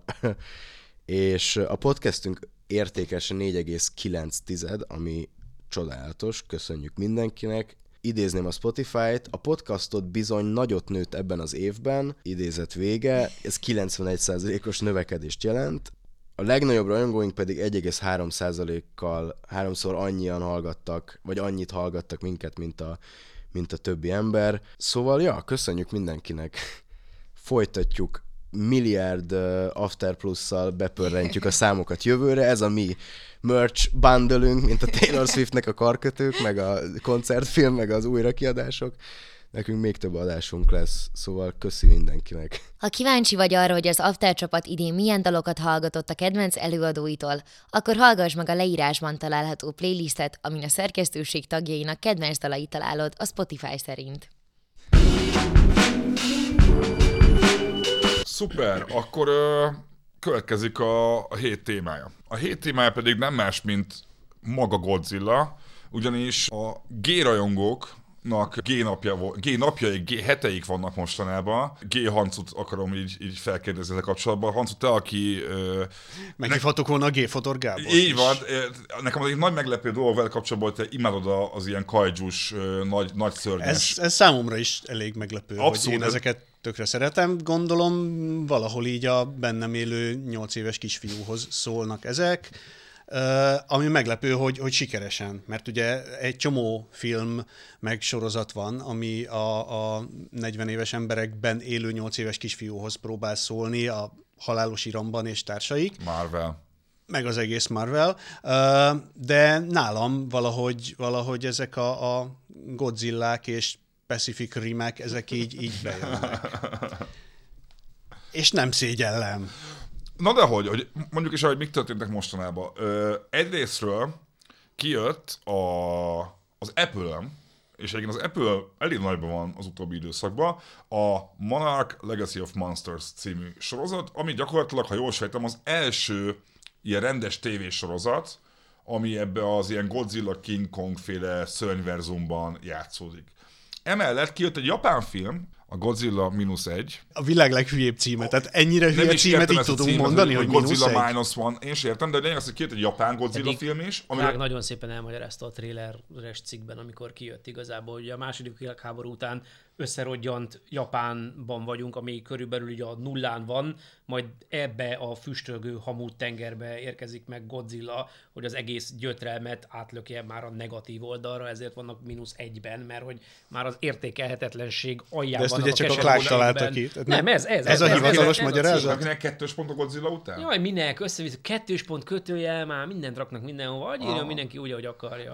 De lényeg az, hogy közben amúgy azt olvasom mindenhol, hogy ez ilyen óriási nagy siker ez a japán Ez a, ez a Godzilla klasszik. Toho stúdió és az egész 15 millió dollárba került, és ahhoz képest pedig úgy néz ki, hogy csak lesel. Én, na, én nagyon várom, hogy felkerüljön valami stream oldalra, és meg lehessen nézni, iszonyat jól néz ki. És mellette még ráadásul kijött adás előtt nem sokkal, egy fél nappal a Godzilla X Kong The New Empire ö, Na azért viszont kár volt. előzetese is, szóval, hogy tele vagyunk Godzillás témákkal, és nem is tudom, melyikkel kezdjük? De hát igazából Mivel kezdjük, srácok? Beszéljünk a trailerről, vagy a, vagy a, vagy a sorozatról először? arról, Trailerről, arról beszélünk, hogy ezek szerint átvették a gyík emberek az irányítást Hollywoodban, és megy a nagy propaganda. Tehát, hogy ez- miért, miért, van ekkora nagy Godzilla reneszánsz? Azt leszámít, hogy jövőre ez 70 év vagy 2000 első film. Én nekem az a fura az egész, hogy emlékeztek még arra, hogy a Universalnak volt az a nagy terve, hogy a Universal Monsters-ből csinál egy ilyen nagy, ilyen Marvel univerzumot, hogy Draculából, Em, Frankensteinből. emlékszem, óriási. Hú, meg a mumia- Mumia, ez igen, igen. igen. Az ugye Iszonyat az hál' Istennek, hogy nem sikerült. Abból azt hiszem egy darab ilyen nagy csoportfotó készült, ahol oda photoshopolták Idris Elba, Tom Cruise, meg mindenki egymást, mert aztán készült két borzalmas film. Na, de hogy ehhez Melyik volt a képest második? a Mumia volt, Igen, a Tom Cruise-os, meg volt igen, még egy. Ami annyira borzalmas, hogy már nem is az. rá, persze. De a lényeg az, hogy ugye Godzilla filmek, meg King Kong filmek úgy készülgettek az elmúlt években is mindig. Ugye nekem például az első Godzilla élményem a 98-as Godzilla volt, Na én már azt is szerettem. A Jamiroquai Egy- a? Jamiroquai-jal, Hát a Puff Daddy Led. Zeppelin riffel. Jimmy Page-el játszik, Jamiroquai-nak a klipje is kurva jó volt, meg ott van a Matthew Én, én egyébként azt, nagyon szerettem, és aztán most fú, valamikor idén tavasszal megnéztem újra, és nagyon nem kellett volna. Nagyon-nagyon rosszul That's a öregedett lot az a of fish. film. Megvan az, az a rész, Broderick, hogy így od- oda viszik egy valami helyre, ahol, ahol itt volt Godzilla, meg ilyesmi, és ennyit mond, hogy That's a lot of fish. A, a, a dráma, érted? Na mindegy, és lényeg Na az, de Jean Reno, amikor Jean rágózik, Reno. mint az állat, és azt mondja, hogy ettől amerikai. Ettől ezek amerikai, igen. Elvisztől tanultam. Tudod, ő volt a király. Na, és pont ez van, hogy, hogy én nekem ezek a filmek így, így kimaradtak. A 14-es Godzilla-t elkezdtem nézni, nekem a Godzillák soha nem tetszettek, de valamilyen úton módon megnéztem a Kong Koponya szigetet otthon pár éve, és szerintem az egy jó film. Én, én, én azt jó. nagyon élveztem azt a filmet. A, a Kong az egy, az egy akkora iszonyatos nagy pozőrködés az első másodperctől az utolsóig. Azt csak azért csinálták, mert, mert ott valaki kitalálta, hogy hú, milyen jó volt az apokalipszis most, csináljunk egy ugyanolyat King Konggal, és ilyen lassított felvételben lángtengerből ugorjon elő. kaszálja a szárnyas Igen, és így lekapja a helikoptert az égből, és felrobban, és Samuel L. Jackson belenéz a kamerába, és szóval ez, ez ilyen gigapozőrködés, de annak nagyon jól sült el. Igen, én nekem azt tetszett pont a Kongba, hogy nem akar több lenni, mint ami. Egy, és egyébként, bocs, tök fontos, hogy ez a film egyébként például a Vietnámnak, a vietnámi filmezésnek, a vietnámi kultúrának, a, a, a Jordan Vaux Roberts, aki a filmet rendezte, őt kitüntették, ilyen vietnám díszpolgára lett kb. és azóta is Vietnámban él konkrétan, mert hogy ugye ezt Vietnámban forgatták a nagy Ja, részét, ja, ja. És, és amúgy szerintem azt, hogy ezt Vietnámban forgatták a, a, a színvilágán, a hangulatán, szerintem nagyon sokat hozzátesz. És elmondom, mi az, ami miatt szerintem ez nem egy rossz film még, és ezt már kb. érintettük eddig is, hogy mutatják King Kongot, de kevésszer látjuk teljes valójában. Szóval, hogy, hogy nekem az És az első Godzilla, első Godzilla, szóval a 2014-es Godzilla is igazából ezért jó, mert nagyon-nagyon sokáig csak így a nyomait mutatják, a, a, a pusztítást mutatják, hogy ott széttaposta fél Las Vegas-t, aztán amikor, amikor először látod, akkor csak ilyen villanásokra látod, csak egy kis részét a látod. kinyílik egy ablak mögött. Ja, ja, ja. Igen, igen, igen, szóval ugye a képzeletedre bízzák azt, hogy, hogy ó, milyen nagy, meg úristen, és, és a képzeleteddel semmilyen CGI nem tud vetélkedni. Tehát amikor, amikor aztán így a, a következő folytatásokban már, már így 40 percen keresztül birkóznak King Konggal, ott már nincsen semmi a képzeletedre bízva, ott így ki vagy szolgálva egy ilyen béna CGI verekedéssel, ami lehetne egy, egy Mortal Kombatra ráhúzott textúra csomag is, és akkor így ásítozol, hogy aha, jó, oké, következőt. Egyébként még egy dolog még a Kong koponya szigethez, hogy azért itt a színészi gárda az egészen parádés volt, mert Tom Hiddleston, Samuel L. Jackson, Brie Larson, John C. Reilly, John Goodman, ez egy, egy, egy King Kong filmhez meglehetősen erős, de, de térjünk rá először akkor rosszra, és beszéljünk a Godzilla X Kong The New Empire trailerről, ha már CGI verekedésekről volt szó. Kurva szar ez a trailer, ö, konkrétan azt érzem benne, hogy, hogy egy, egy semmi kedvem megnézni ezt a filmet, és pont amiről beszéltünk, hogy milyen jó az, amikor szép lassan felépíti egy film, hogy hogy néznek ki ezek a szörnyek, Hát itt effektíve azzal ér véget a trailer, hogy Godzilla és Kong egymás mellett vált válnak vetve futnak valamit megmenteni. Itt, itt azt próbálják ilyen sejtelmesen felépíteni, hogy ki lesz a rettenetes főellenség. Az a vörös szőrű majom. Ezt akartam mondani, Ó, hogy a igen. Kong Scar, Junior? Scar King, nem, Scar a Kong King. Junior az, az más, az két különböző izé, mert a üreges földben, ugye a föld középpontjában rengeteg óriási majom él, akiket ez a Scar King, az a vörösszőrű majom ural, és majd azok próbálnak följönni onnan és elfoglalni a felszínt, világot. Na, ahogy ezt az üreges majd- föld dolgot behozták, ott, ott ásták el annyira az a egész, Hancu erről az, beszél. az De egész volt? Az az üreges, föld, az üreges dolgot. föld volt az, amint a Fast and Furious-ban, amikor kimentek az űrbe. Tehát, hogy itt már nincs se, nem, semmi nem számít, csak a Fast and Furious-nek ehhez nem tudom én 8 film kellett, itt meg nem tudom a harmadiknál. Na, meg- hogy Egyébként mekkora lenne egy, egy crossover, nem? Tehát, hogy De akkor már a Pacific Rim-et is hozzuk szak- be. Hát arra volt terv. A, a izék átváltoznak, a, a Dom autói, ilyen óriási robot, izé, Danger. Transformer Pacific. Rim jégerek lesznek, és azokkal harcolnak majd, de úgy kilógnak az űrig. Tehát ugye a lába még a földön van, a feje már a De hogy, de hogy. Pacific Rim-es crossover, Tudom, az volt tervben imádnám egyébként. konkrétan. Én imádnám. De, Ah. de tehát e- ez a trailer, ez már tényleg annyira buta, hogy, hogy én azt vártam, hogy amikor ott van az a jelenet, hogy így jön szembe, csak így a, a, A sziluettjét látjuk. hogy- Úristen. És én én ott már tényleg azt Úristen. vártam, hogy ott, ott a Vin Diesel lesz egy autóban, és, és akkor... De, meg figyelj, de de a, a sok majom mindig ott, csesz, ott cseszik el az összes ilyen sztorit, bocsánat, de tényleg, hogy amikor van a King Kong, a nagy majom, az benne a különleges de, egy itt még majom. csak, de itt még csak Kong. Igen, a akkor King csak- Kong majd azután lesz, hogy legyőzik Scar King-et. Bocsánat, igen, szóval itt van Kong, a nagy Itt majom. épít, épít, egy koronázásra Hát el, építik. elveszik a súlya annak, hogy ez egy nagy majom, hogyha mindenki más is nagy majom mellette. Igen, de van egy nagy gyík is.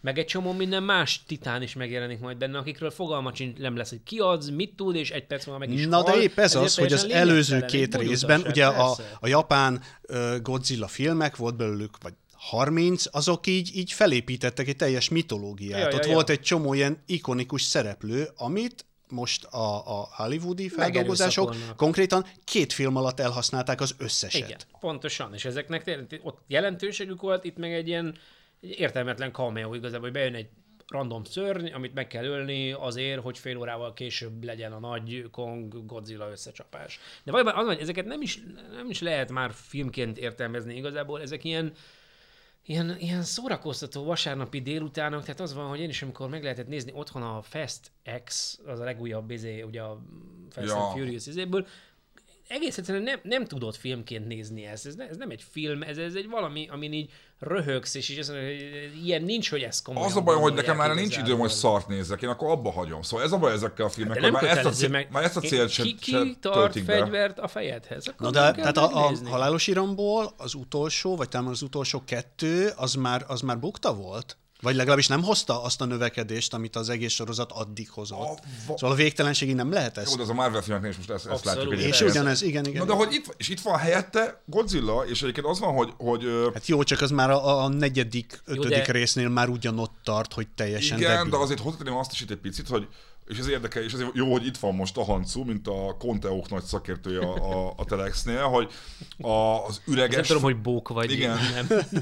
Hagyjuk, hagyjuk ezt homályban. Akkor az, hogy nem is a Conteók rajongója, hanem a Conteó hívők rajongója. Akkor inkább, Egyre rosszabb. Szóval lényeg az, hogy az üreges földelmélet. Ugye, a, amiről ti is Ez, ilyen, most, ez van? ez, ez, ez egy létező Mármint, hogy, hogy, hogy Figyelj, még, figyelj, része. Mármint, hogy nem, nem azt mondom, hogy ez van, hanem hogy e- bizonyos emberek ebben tényleg hisznek. Körülbelül olyan, ö, olyan nis elmélet, mint a lapos föld, És van- van és körülbelül annyi értelme is van. Nincsen, mert ugye ha lapos, Na, akkor akartam nincs mondani, miben hogy- üregnek hogy, lenni. Hogy aki esetleg az a beszélgetnék szívesen, aki mind a kettőben hisz, hogy Na így- de bocs, akkor Hans, te aki jobban vágod ezeket a régi kai- kaiju filmeket, akkor ott más, másként magyarázzák meg, hogy miért mászik ki pár évente egy ö, hat emeletes szörny a vízből? A, a régi japán Godzilla filmeknek az volt a jellegzetessége, hogy ö, minden filmben gyakorlatilag reszeteltek, és, és új, új dolgokat találtak ki. Tehát ott, ott Godzilla hol jó volt, hol gonosz, a, a, a meha Godzillát, azt hol az emberek faragták azért, hogy a gonosz Godzilla ellen küzdjenek, hol egy idegen lény volt, ami az űrből jött, és a jó Godzilla védett meg tőle minket, embereket. Szóval azok a Godzilla filmek, ahogy így kinéztek, most mindenki képzelje maga elé azokat a, a rettenetesen idétlen ilyen nagy kövér latex Godzilla jelmezben ugráló japán ember, ahogy ott szétrúgja a, a makett Tokiót, na azoknak a szellemisége se volt ennél sokkal szofisztikáltabb. Akkor, most csak azért hoztam ezt fel, hogy de nekem amúgy tetszik ez Az, az üreges földes sztorit, azt ugyanúgy, ahogy a King Kongos uh, crossovert, azt már, azt már Hollywood találta ki hozzá. Aha. Szóval ez, ez az eredetiben szerintem nem volt. Egyébként azt most így halkan mondom, mert lehet, hogy a, a 30 japán Godzilla film valamelyikében pont uh-huh. lehetett ilyesmi, de, de, de, de biztos, hogy nem volt ez egy ilyen, ez egy ilyen jellemző, meg, meg, meg ikonikus valami, amit muszáj behozni az újba is. Jó, hát, ö, mindenesetre ez a film ez mindenképpen megjelenik jövőre, ha, ha, tetszik, ha tetszik, ha nem. De azért fura, és én ezért lovagolok ezen a üreges föld elméletes dolgom, mert hogy közben, és akkor beszéljünk a, az Apple-nek a tévésorozatáról, amit egyébként meglepően szerettünk, bár az utolsó rész az nem volt az igazi, ott is ez a üreges föld elmélet körül van nagyon sok minden. Hát, ez ez az- ugyanaz az univerzum valójában. Igen, és az üreges földet azt, azt tulajdonképpen már a Kongban is így, így, Így említés szintjén megvolt, de ott csak úgy, hogy hú, ott a nagy hasadék a földben, ahonnan ilyen rejtélyes fények jönnek ki, és onnan jönnek a, a csúnya monsterek, és akkor ott valaki ott felvetett, hogy igen, igen, az üreges föld elmélet, és biztos ez van az egész mögött, de hogy ez így, így megmaradt egy ilyen kis bónusz infónak. És a, a sorozatban is kb. ugyanezen a szinten van, eddig.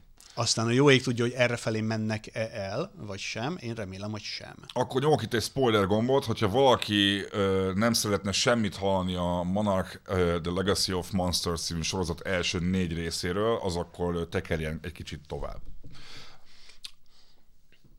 Nagyon szar volt a utolsó rész. És pont az volt vele a baj, hogy a, amit dumáltatok, hogy a CGI most már megállja a helyét tévéképernyőn is. Hát nekem pont ez volt a bajom, hogy hogy Nem. ennyire nem akarok telébe látni szörnyeket. A, a jégszörnynek voltak jó momentumai néha, de annyira látszik sok helyen, hogy, hogy és az egész Hollywooddal, a Marvel filmeknél is ezt látom problémának, hogy azért, mert most már meg tudunk bármit csinálni, attól még nem biztos, hogy meg is kell csinálni. Nem tudom, Ja. ti ezt hogy látjátok. Hát jó, egy kicsit túl csordult a, a CGI.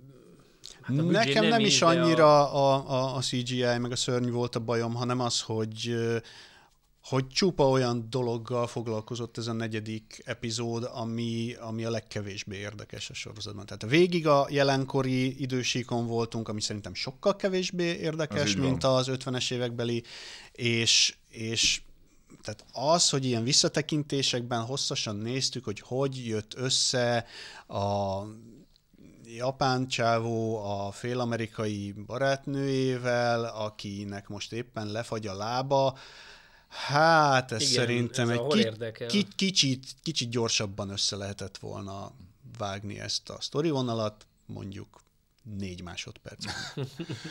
Nekem össze szóval, de van össze, hogy én az adás előtt ilyen, ilyen randacselét ö, családfát néztem a neten, mert hogy nehezen tudom követni a, a, a családfákat ebbe a filmben. Na de ez például teljesen jó lenne, hogy, hogy ez így szép lassan rakosgatod össze, hogy, hogy akkor most ki kicsoda, kikinek a, az unokája az 50-es évekből, stb. stb. Ezzel még olyan nagy baj szerintem nem lenne. Nem, nem, nincs, csak azt mondom, hogy, hogy ettől még ez, ami érdekes nekem, hogy hogyan köti össze ez a sorozat a 14-es filmet, a 2017-es Kong filmet, és ezt a kettőt köti Hát ez ugye úgy néz ki, nem? hogy, hogy a, a, ennek az egész Monsterverse-nek a világában. Van ez az 50-es évekbeli idősík, amikor, amikor először ö, találkoznak ö, szörnyekkel, amikor megalapul ez a Monarch nevű, akkor még csak egy ilyen okostojás, habókos tudósok mondják, a, amit az összes katasztrófa filmben mondani szoktak, és arra pedig a politika meg a katonák mondják, amiket ők szoktak mondani az összes katasztrófa filmben, hogy jó van, hülyeség. És aztán van ez a 2010-valahányban játszódó időség, amikor már jön Godzilla és szétrúgja fél San Franciscót, és akkor már ez a monark, ez egy ilyen egész világot behálózó, végtelen erőforrással bíró, háttérhatalmi oh. szervezet. Itt ez egy, egy nagyon-nagyon érdekes valami lenne, hogy a, a kicsi tudós startupból, hogy lesz egy ilyen, egy ilyen uh, x szerűen mindent a háttérből uh, irányító valami, és nekem az volt a bajom ezzel a negyedik résszel, hogy egyetlen centivel nem jutottunk közelebb e- ehhez a, ehhez a folyamathoz. Na és a két idősik között a 70-es években játszódik a, a School Island. Aha, igen, igen. Akkor igen, derül ki, hogy igen, és nem csak Godzilla létezik, hanem például ez a, ez a nagy majom is. És aztán, bocsánat, utána, a, tehát a, a 2014-ben megjelent film után játszódik a sorozatnak a, a jelen idejű része, és utána gurul el majd nagyon messzire a gyógyszer, a King of Monsters című filmben, a filmmel, amiben az összes ikonikus Godzilla mellékszereplő szerepel, és egyből ki is nyírják őket, és aztán utána még a, a, az első Kong versus Godzilla-val, a, a, ahol meg ahol meg már bekötik Kongot, bekötik a Mehagodzillát, és már így emberi szereplők igazából nincsenek is benne. Én kihagyok bármit, hogyha ezt a kettőt nem láttam utolsó Nem, kettőt? hiszen ezek a, a Monarch után játszódnak. Aha, aha. Az után Valamint aha. elég rosszak. Aha, aha. Csak ezért, hogy, hogy nekem, akinek így bevallom hogy nekem ez a, én vagyok talán a legkevésbé képbe ezzel az univerzummal, de nekem pont azt tetszett egy kicsit, hogy visszahozta azt, amit tetszett a, a Koponya-szigetben, hogy ez az ilyen klasszikus ilyen világot átszelő kalandor, per, hogy mindenki kicsit ez az ilyen Indiana Jones-ok társasága, ö, vicces régi felfedező kalapban, exotikus helyeken valamilyen misztikus dolgot próbálnak megfejteni, és én ezt a műfajt szeretem, mert szerintem ez tök izgi, és ezt tök jól csinálja a sorozat. Amit Igen. nem csinált jól, szerintem az az, az hogy mintha minden részben kellett volna, nem mondták volna, hogy minden részben legyen egy szörny muszáj mutatni minden részben egy, egy szörnyet. És nekem az egy kicsit előttetetnek tűnt a negyedik részben is, meg őszintén szólva nem tudom hol tenni azt, az, az, az első részben hal meg a felesége, vagy hal meg, ugye ellepik azok a kis uh-huh. féreg, nyúlvány, csótány, valami, valami lények. Ami azért fura, mert hogy nem ő a anyja a két főhősünknek?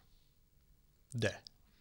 De, de az van, hogy az 50-es években de is több, több időség van az 50-es éveken ah, belül. Akkor, akkor... Tehát ott is ugrál, és az, hogy már lassan ilyen, ilyen ilyen Excel munkára kényszerítenem, hogy ha a Lostot vagy a Darkot néznéd, hogy, hogy pontosan tud követni most akkor ez az 50-es évek eleje, vagy a közepe, vagy van. a vége, akkor most a jelenben, mikor, de a jelenben is van egy kis múlt a San Franciscoi támadás, meg a izé környékén, amikor oda Igen, de amikor, amikor ott meghal az a, az a japán csaj, akkor azért direkt visszanéztem, hogy, hogy hú, akkor itt most, most vajon az van, hogy csak azt hiszük, hogy meghalt, de majd még később gyereke Nekem születik. De nem, tehát a, akkor már, akkor már ott, ott Ah. Ott volt valami utalás arra, hogy akkor már ah, született a, a gyereke. Aha. Aki itt a jelenkori izében most éppen hmm. Alaszkában keresgélnek az ő gyerekei.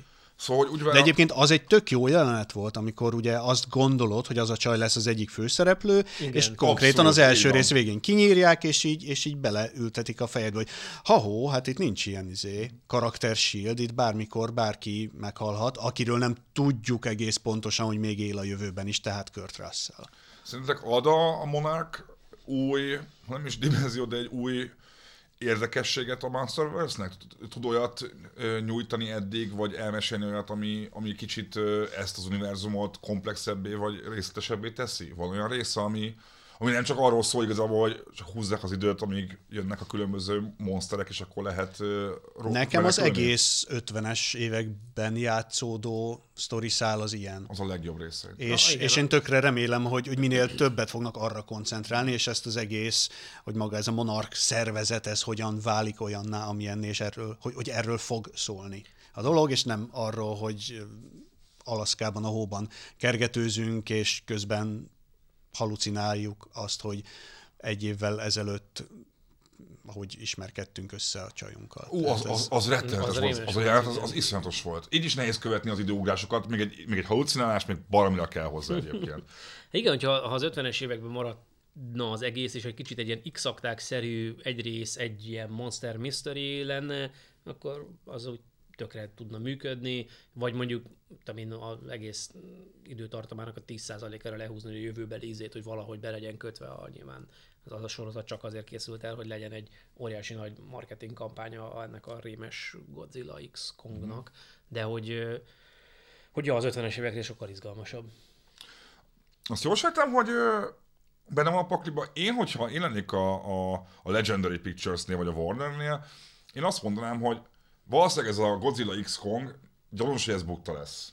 Tehát így nem nagyon látom a, azt, hogy ez, ez, ez a film ez akkor a siker legyen. Viszont a sorozat, az kifejezetten pozitívan fogadták mhm. mindenhol. A, a 14-es Godzilla, meg a 17-es Kong is így viszonylag jó filmnek számít.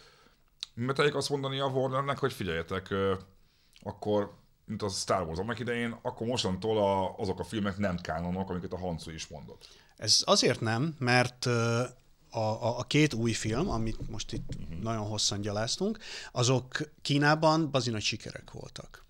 És azt nem tudom, tudjátok-e, de a Legendary Pictures azt nem Kínában fel... vagy Japánban? Kínában. Kínában. Kínában. A Legendary Pictures azt nemrég felvásárolta egy kínai, uh, ez a gigantikus mozihálózat Vanda Group, vagy valami uh-huh. ilyesmi nevük van. Szóval az, hogy mi itt így, így, így finnyogunk az új Godzilla versus, nem versus, Godzilla X Kongra, az, igen, a, a, az semmit nem jelent, mert ennek már nem mi vagyunk a célközönsége, ja. hanem a kínai moziba járók. És nekik valószínűleg ez tetszik. Tehát azért azt látni, hogy brutális pénzeket tettek bele ebbe, ahogy az előző kettőbe is, tehát ezek ilyen 180-200 millió dolláros költségvetésű filmek, ott azért nem az van, hogy, hogy bármi szutyok jó lesz, aztán majd meglátjuk. Tehát e- ezeket azért... A, a Nagy Fal című filmet láttad, de azért de, annak, de annak sem mi vagyunk a célcsoportja. Tehát szerintem ez, ez a, az új Godzilla, ez iszonyatosan nagyot fog bukni nyugaton, mindenhol, és, és Kínában meg nyomtatni fogja a pénzt. Nem hiszem el, hogy a kínai, még a, kínai filmpiac, ugye a Marvel filmekre is ugye hatása volt például a kínai filmpiac, hogy rengeteg filmet azért heréltek ki, vagy azért más főhőse, vagy főgonosz, mert a kínaiak mit szeretnek. Nekem inkább, én azért lepődtem meg, hogy Kínában mondod, meg közben mégis egy japán dologról van szó. És hogy arról meg nem beszélünk, hogy akkor ezek szerint a japánok viszont csak a tohóféle Godzilla érdeklik? Ezt nem tudom, de a japán piac az, az nagyon kicsi. Aha minden piac nagyon kicsi az amerikaihoz, meg a kínaihoz képest. Ez is igaz. Tehát, hogyha ha valami filmet a nemzetközi piacra szánsz, akkor annak olyannak kell lenni, hogy az amerikaiak és a kínaiak a kettő közül vagy mind a kettő szeresse úgy, úgy valamennyire, vagy az egyik nagyon. Aha. Igen, de ugye ez egy, ez egy nagyon korai elhatározás kérdése, mert ha jól tudom, akkor Kínában még mindig az van, hogy bizonyos számú filmet lehet csak importálni egy évben. Igen, igen de kell, ugye, az, az, az ilyen 30 darab kávé, nem, Tehát nem nagyon sok. kevés, ezért, mind, ezért egy csomó ilyenben, azért, vagy a, a, amire így a készítők előre azt gondolják, hogy jó, ez majd nagyon jó lesz Kínában, ugye megjelenik mindig a, a token kínai segítő, a, a Martianben is ugye, a, amikor a Matt Damon meg kell menteni, ezért a kínai űrhajó az, Na de, ami, Tehát itt, itt, ugye, itt ugye maga így... a produkciós cég kínai tulajdonban ja, ja, ja, van, igen. szóval náluk itt valószínűleg kisebb... Fog, igen, de hogy azon, hogy csomónál azért ez a filmnézése közben is tudható anélkül, hogy, hogy oda magyarázná neked valaki, hogy ez bizony a kínai piacra is készült, mert ott van benne majd egy kedvesen mosolygó kínai, aki megmenti a, valahogy a kontribúciójával az egész. Úgy tűnik, hogy ezeket a, a nagy szörnyeket meg egyszerűen szeretik a, a kínaiak, és, Aztán és majd a nem, következőben, nem, amikor ilyen kis zöld sapka nem lesz muszáj rajta, és egy nekik- kínai zászló. igen, mm, betenni még a, a vele tudsz azonosulni pozitív kínai karaktert, és, és úgy szeretik ennélkül is. A, még annyit tennék hozzá, hogy szerintem egyébként a Monarch az full nézhető úgy is, hogy nem láttál egy Godzilla filmet jó, is, azért ami, mondom, hogy ami szerintem full profi hozzáállás. ez, ezért mondom, hogy szerintem működött volna ez az x szerű Monster Mystery minden, ez egy teljesen jó kis Jó, figyelj, azért, tehát ott volt három egész jó epizód, és a negyedik meg egy, egy elég gyenge, tehát ha ilyen átlagot hoznak, akkor Az én még azzal mindig jó, igen. abszolút kiegyezem. És tegyük azt is hozzá, hogy a, azért a készítők között is vannak amúgy komoly nevek, például Chris Black az egyik alkotó, aki a Severance-t, a Mad Men-t és a Star Trek Enterprise-t csinálta, ami nem egy rossz renomé szerintem. És Matt Fraction, aki nem tudom, hogy neked Hancu mondta valamit, de szerintem neked talán igen, ő a tízes évek, vagy hát az elmúlt húsz év egyik legfontosabb képregényírója, gyakorlatilag a, a, azt a Hawkeye sztorit is ő írta, amit aztán megcsináltak most sorozatba, Ja, ja, ja. írt Vasember képregényt, Fantasztikus négyest, X-Men, mondjuk az X-Men az pont gyenge volt, amit ő csinált, de mindegy. És hogy én kérdezik el, hogy ez az első nagy projektje, és tök érdekes, hogy egy olyan emberrel csinálnak egy, egy ilyen sorozatot, aki csak szuperhős képregényeket csinált majdnem. A másik pedig, ami nagy húzás szerintem, az a Russell család behúzása a Ja, az produkcióba. Arról azért beszéljünk egy kicsit, nem? Hogy Kurt Russell és, és, és a fia Wyatt Russell ugyanazt a karaktert játszák két idősíkon. Az, az tök menő Hát igazából. egyébként, a, amit így előjött a, a Furiosánál, hogy nem akarták digitálisan megfiatalítani a Charlize Theron, hát neki sajnos nincsen egy 17 éves lánya, aki eljátszhatná a fiatalkori önmagát. Viszont Kurt Russellnek van. Wyatt Russell, aki egyébként most az egyik szintén ilyen, egy elég, elég jól beinduló név kezd lenni a piacon, ugye ő játszott a Civil, nem a Civil war volt, hanem a, A, a Amerika kapitány sorozatban. igen, a, a Falconban. Falcon and the Winter Soldier, és ő volt, ő volt a legjobb karakter abban a sorozatban szerintem, Igen. magasan. Itt is imádom az ő részeit, szerintem, de úgy alapból az 50-es évek részek baromi jók. A Kurt Russellnél azért egy kicsit itt, ugye a negyedik részbe kaptunk igazán sokat a Kurt Russellből szerintem, és emiatt egy kicsit nekem ilyen szegény Kurt Russell miért kell rohangálnia a jégen. Meg azért titeket... Pláne úgy, hogy a, elvileg a karaktere 90 plusz éves. Köszönöm, ezt akartam kérdezni, hogy De titeket- a- azt nagyon ügyesen megoldják, amikor, amikor el- az első jelenete van, és akkor ott a valamelyik szereplő így, így, így mondja, hogy haver, hát te 90 90. éves vagy, és akkor így bemondja, hogy hát, Jók a géneim. jók a génjeim. Igen, ha neked ez megfelel a Hancu érvelésnek, Jó, akkor de én is tuti lesz, valami, tuti Én lesz 90 valami, évesen szeretnék a 90 éves ki, Kurt ki, lesz, ki lesz valahogy tuti bontva a, a, ezek, amik, amik vannak, ezek a kéken világító lyukak a földben, amik, amikhez a titánokat lehet kötni.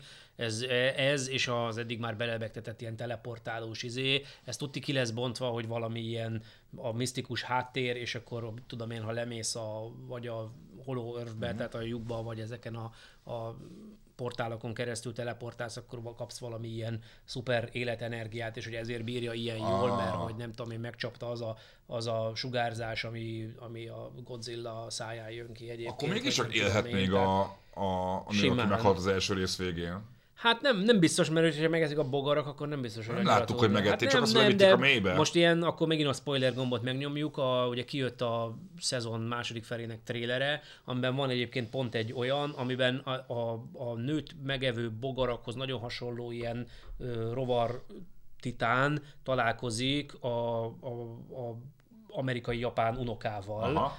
És hát kb. ez a, úgy néz rá, hogy ilyen téged ismerlek, tehát lehet, hogy ott valami ilyen Ilyen hive mind trükk hát lesz. valami ilyesmi izé lesz belőle. Aha, hogy, hogy nem hal, meghalt, de még sem. de hogy a tuda, valahogy ilyen izét, igen. Tehát nem Ú, tudom, de igen. ez, ez tényleg egy ilyen, egy ilyen másfél Ú, másodperces egy- rész a trailerből. Tehát és az akarok- ergek. Igen, tehát nem akarok erre nagy izé, el- elméleteket építeni, de ott azért egy, hát elég gyanús, hogy egy ilyen rovarszerű titánnal találkozik pont a nőnek az unokája, tehát hogy az tuti lesz valami jelentősége ennek.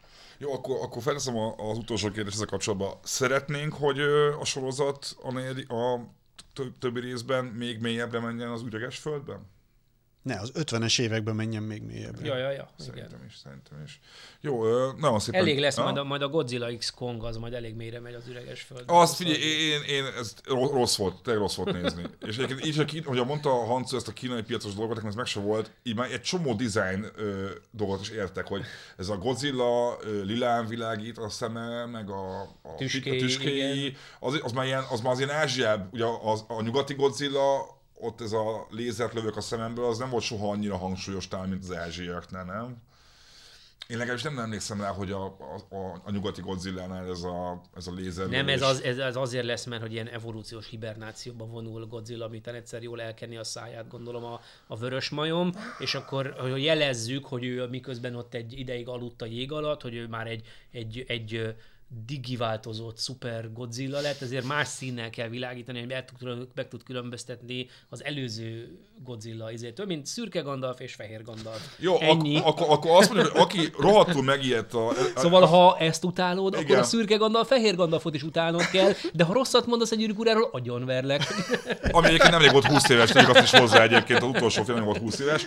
Jó, ö, Nagy csapda helyzet ez, sajó. Igen, Kár. igen. Lényeg az, hogy én- én azt mondom- Egyébként, ha, ha már előjött a 20 éves gyűrűkor, semmilyen szinten nem tartozik ide, csak ilyen fun, fun fact-ként jött velem szembe, hogy az Ian McKellen, amikor az első Gyűrűk Ura filmben eljátszotta Gandalfot, annyi éves volt, mint most Tom Cruise, aki el fogja játszani az utolsó Mission Impossible-ben a minden kaszkadőr mutatványát saját maga csináló Ethan Huntot. jó, de Tom Cruise valószínűleg egy vámpír is. És, és, és, és a szientológusok szerintem így az izé, az fiatal, fiatal lányok vérén Vérével, tartják őt, valószínűleg izé, ennyire igen.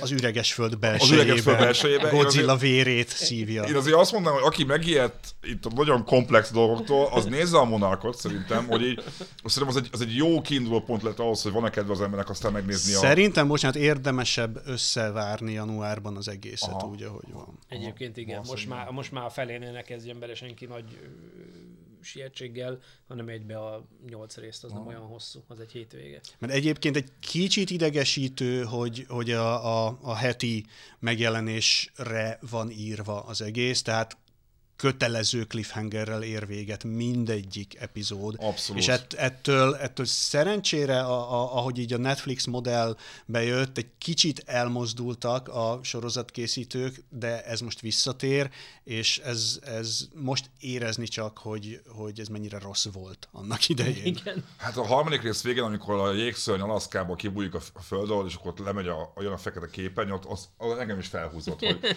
jó, akkor most izguljak az jövő hétig, hogy úgyis, úgyis, úgyis túlélik, majd vagy nem, max olyan ember hal meg, aki nem számít. Hát igen, de most a negyedik rész is, amikor megmenekülnek, és akkor leszáll a helikopter, kinyitják, és ott áll a két monarkos izé, aki mióta üldözi őket.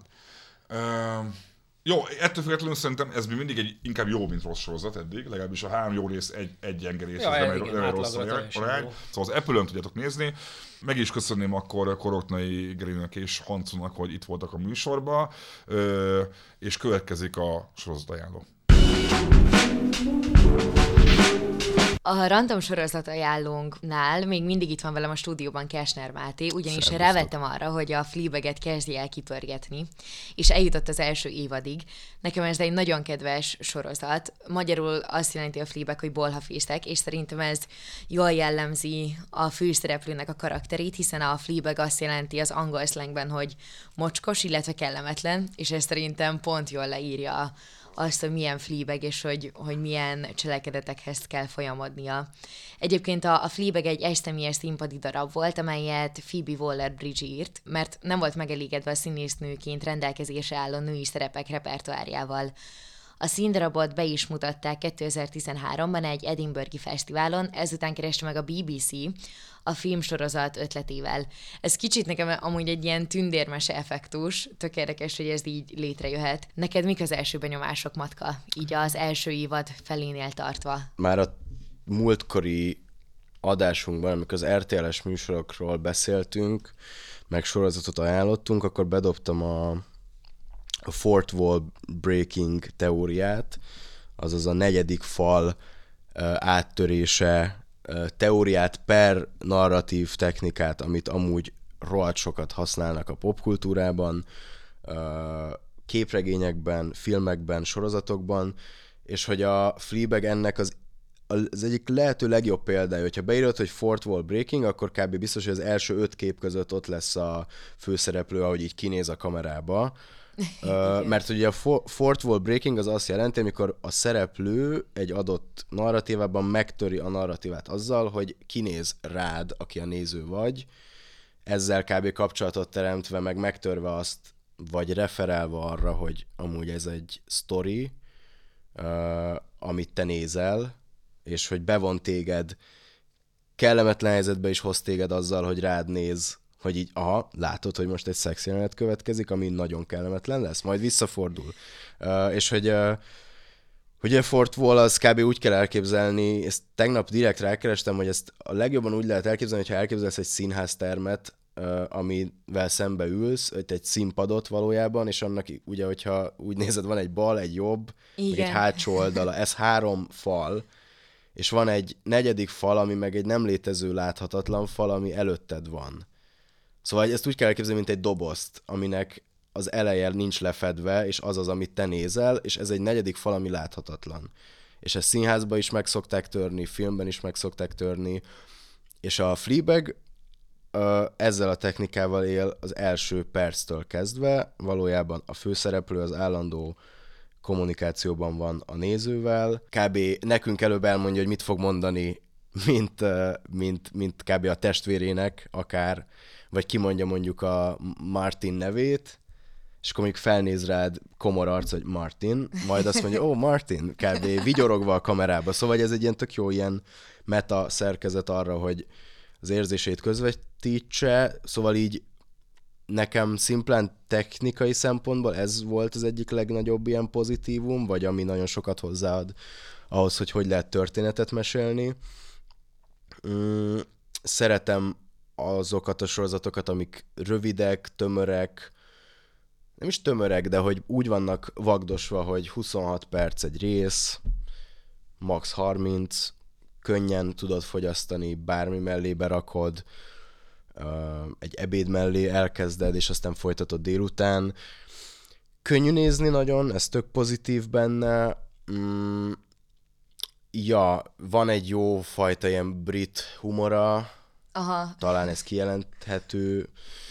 Um, illetve, illetve hát igen, van egy csomó olyan, uh, olyan, olyan elem ebben, hogy valójában ez egy nő szemszögéből meséli el a nőiségnek az élményét, és igazából tényleg valahogy arra jutottam, hogy ha mi ezt akarjuk így elemezni férfiként, az valójában a sorozatnak a, a fő hogy is mondjam, tanulságát fogja igazolni, hogy valójában Abszolút. mi ezt nem fogjuk igazán megérteni, és talán nem is kell, viszont tök érdekes az az ilyen állandó viszonyítgatás a fejedben, amikor nézed, hogy mondjuk úristen, ezt gondolhatta az ex csajom ekkor? Uh-huh. Vagy épp ellenkezőleg, és mondjuk te maximum a férfiként a Fleabagnek a fasziával tudsz azonosulni, uh, úgy igazán, de még vele sem feltétlenül, de hogy mit, mit tudom én mondjuk, amikor a Harryvel interaktálnak, akkor nehéz nem elképzelni, tudod azt, hogy mondjuk te hogy fordultál mondjuk az ex-barátnődhöz, és ő vajon ezt gondolhatta közben, ez egy tök érdekes ilyen, ilyen állandó ilyen gondolkodásra készített a sorozat ilyen szempontból. Mm, még megmondom őszintén, hogy van bennem egy ilyen, ilyen kényszerű, kényszerű kíváncsiság is, hogy készültem az ja, adást. mert hogy annyira beharangoztam, hogy jó lesz a vége, igen, hogy igen, egyrészt, amúgy tényleg nagyon jó lesz, igen, nem spoilerezem Igen, el. a, megbeszéltük a spoilereket részben, próbáljuk kerülni, meg az a fajta úgymond jó érzéssel eltöltő kényszer is, hogy készülök erre az adásra, és akkor hogy minél több részt fogadjak be. Mm, nem vagyok akkora binger, hogy így végignéztem volna, pedig tényleg végig lehetett volna nézni egy hétvég alatt, ezt aláírom. Mm, de hogy ezek az első benyomásaim, uh, még, még várom az igazán, mert hogy itt fontos megjegyezni, hogy ez egy tragi, tragikomédia. És Igen, egy... nagyon jól ötvezi szerintem a humort, mert azért az, hogy Fleabag ennyire cinikus, és mm. egyszerre feminista, és ezek az érzések kavarognak benne, Hát alátámasztja a múltja, hogy ugye elvesztette az édesanyját, meg meghalt a legjobb barátnője, mm. és igazából ilyen flashbackekkel emlékszik erre vissza, hogy, hogy akkor ott milyen érzések elevenedtek fel benne. Viszont ö, érdekes, hogy a, az, hogy, hogy amennyire sérült Fleabag, az, az második évad lecsengésére pont az a következtetés, hogy semmivel sem defektesebb, mint mondjuk a környezete. Ezt mm. gondolom az első évadból is lehet látni. Persze. Hogyha valakit egy kicsit is érdekel a sématerápia, akkor szerintem látszódik, hogy annyira jól vannak megrajzolva a karakterek. Ott van a, a a nővére, aki amúgy uh, szexuálisan elégedetlen a férjével, vagy, vagy nagyon nyomasztja őt, hogy a, a, a férje nem, nem szeretne vele szexelni, illetve az, hogy a, a férje amúgy mennyire szexista, és amúgy nőgyűlölő, és közben a karrierjébe menekül a, a Claire, meg szerintem nagyon szépen bemutatja a testvéri kapcsolatot is. Van benne egy tök fontos kulcsmondat, hogy, hogy mi nem vagyunk barátnők, mi testvérek vagyunk, és igazából ez teszi szépé az ő kapcsolatukat, de Igen. néha falra másnak egymásról, viszont mindig egymásra számítatnak. Valójában tökéletes ellentétek. Igen. A, barátnő az egy ilyen, vagyis a, a testvér Claire egy ilyen nagyon frigid, tényleg magával ilyen viharos kapcsolatban lévő ember, aki mit mondjuk a temetős jelenetben nem tudja az anyukájuk sírjánál kimondani mondjuk a pénisz szót. Igen. Míg, míg Fleabag mondjuk, mit tudom én, a, a, a munkahelyi pultban állva mondjuk befotóz a saját szoknyája alá simán, és mondjuk érted, tökre nyitottan beszél a saját szexualitásáról. Ez is egy ilyen tök jó kibékíthetetlen ellentét, de közben meg ilyen összehozó erő.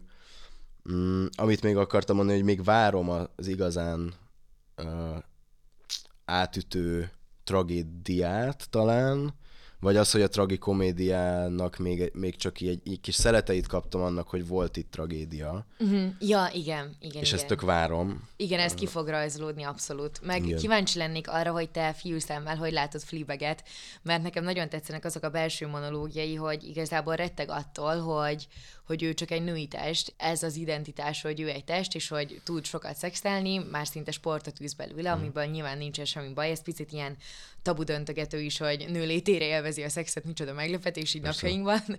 Ja. Viszont érdekes, hogy tényleg néhány szögből nagyon szépnek látom, meg bájosnak, és néha pedig nem, és annyira emberi tud emiatt lenni, hogy néha úgy kell fel, szimplán, hogy jól néz ki.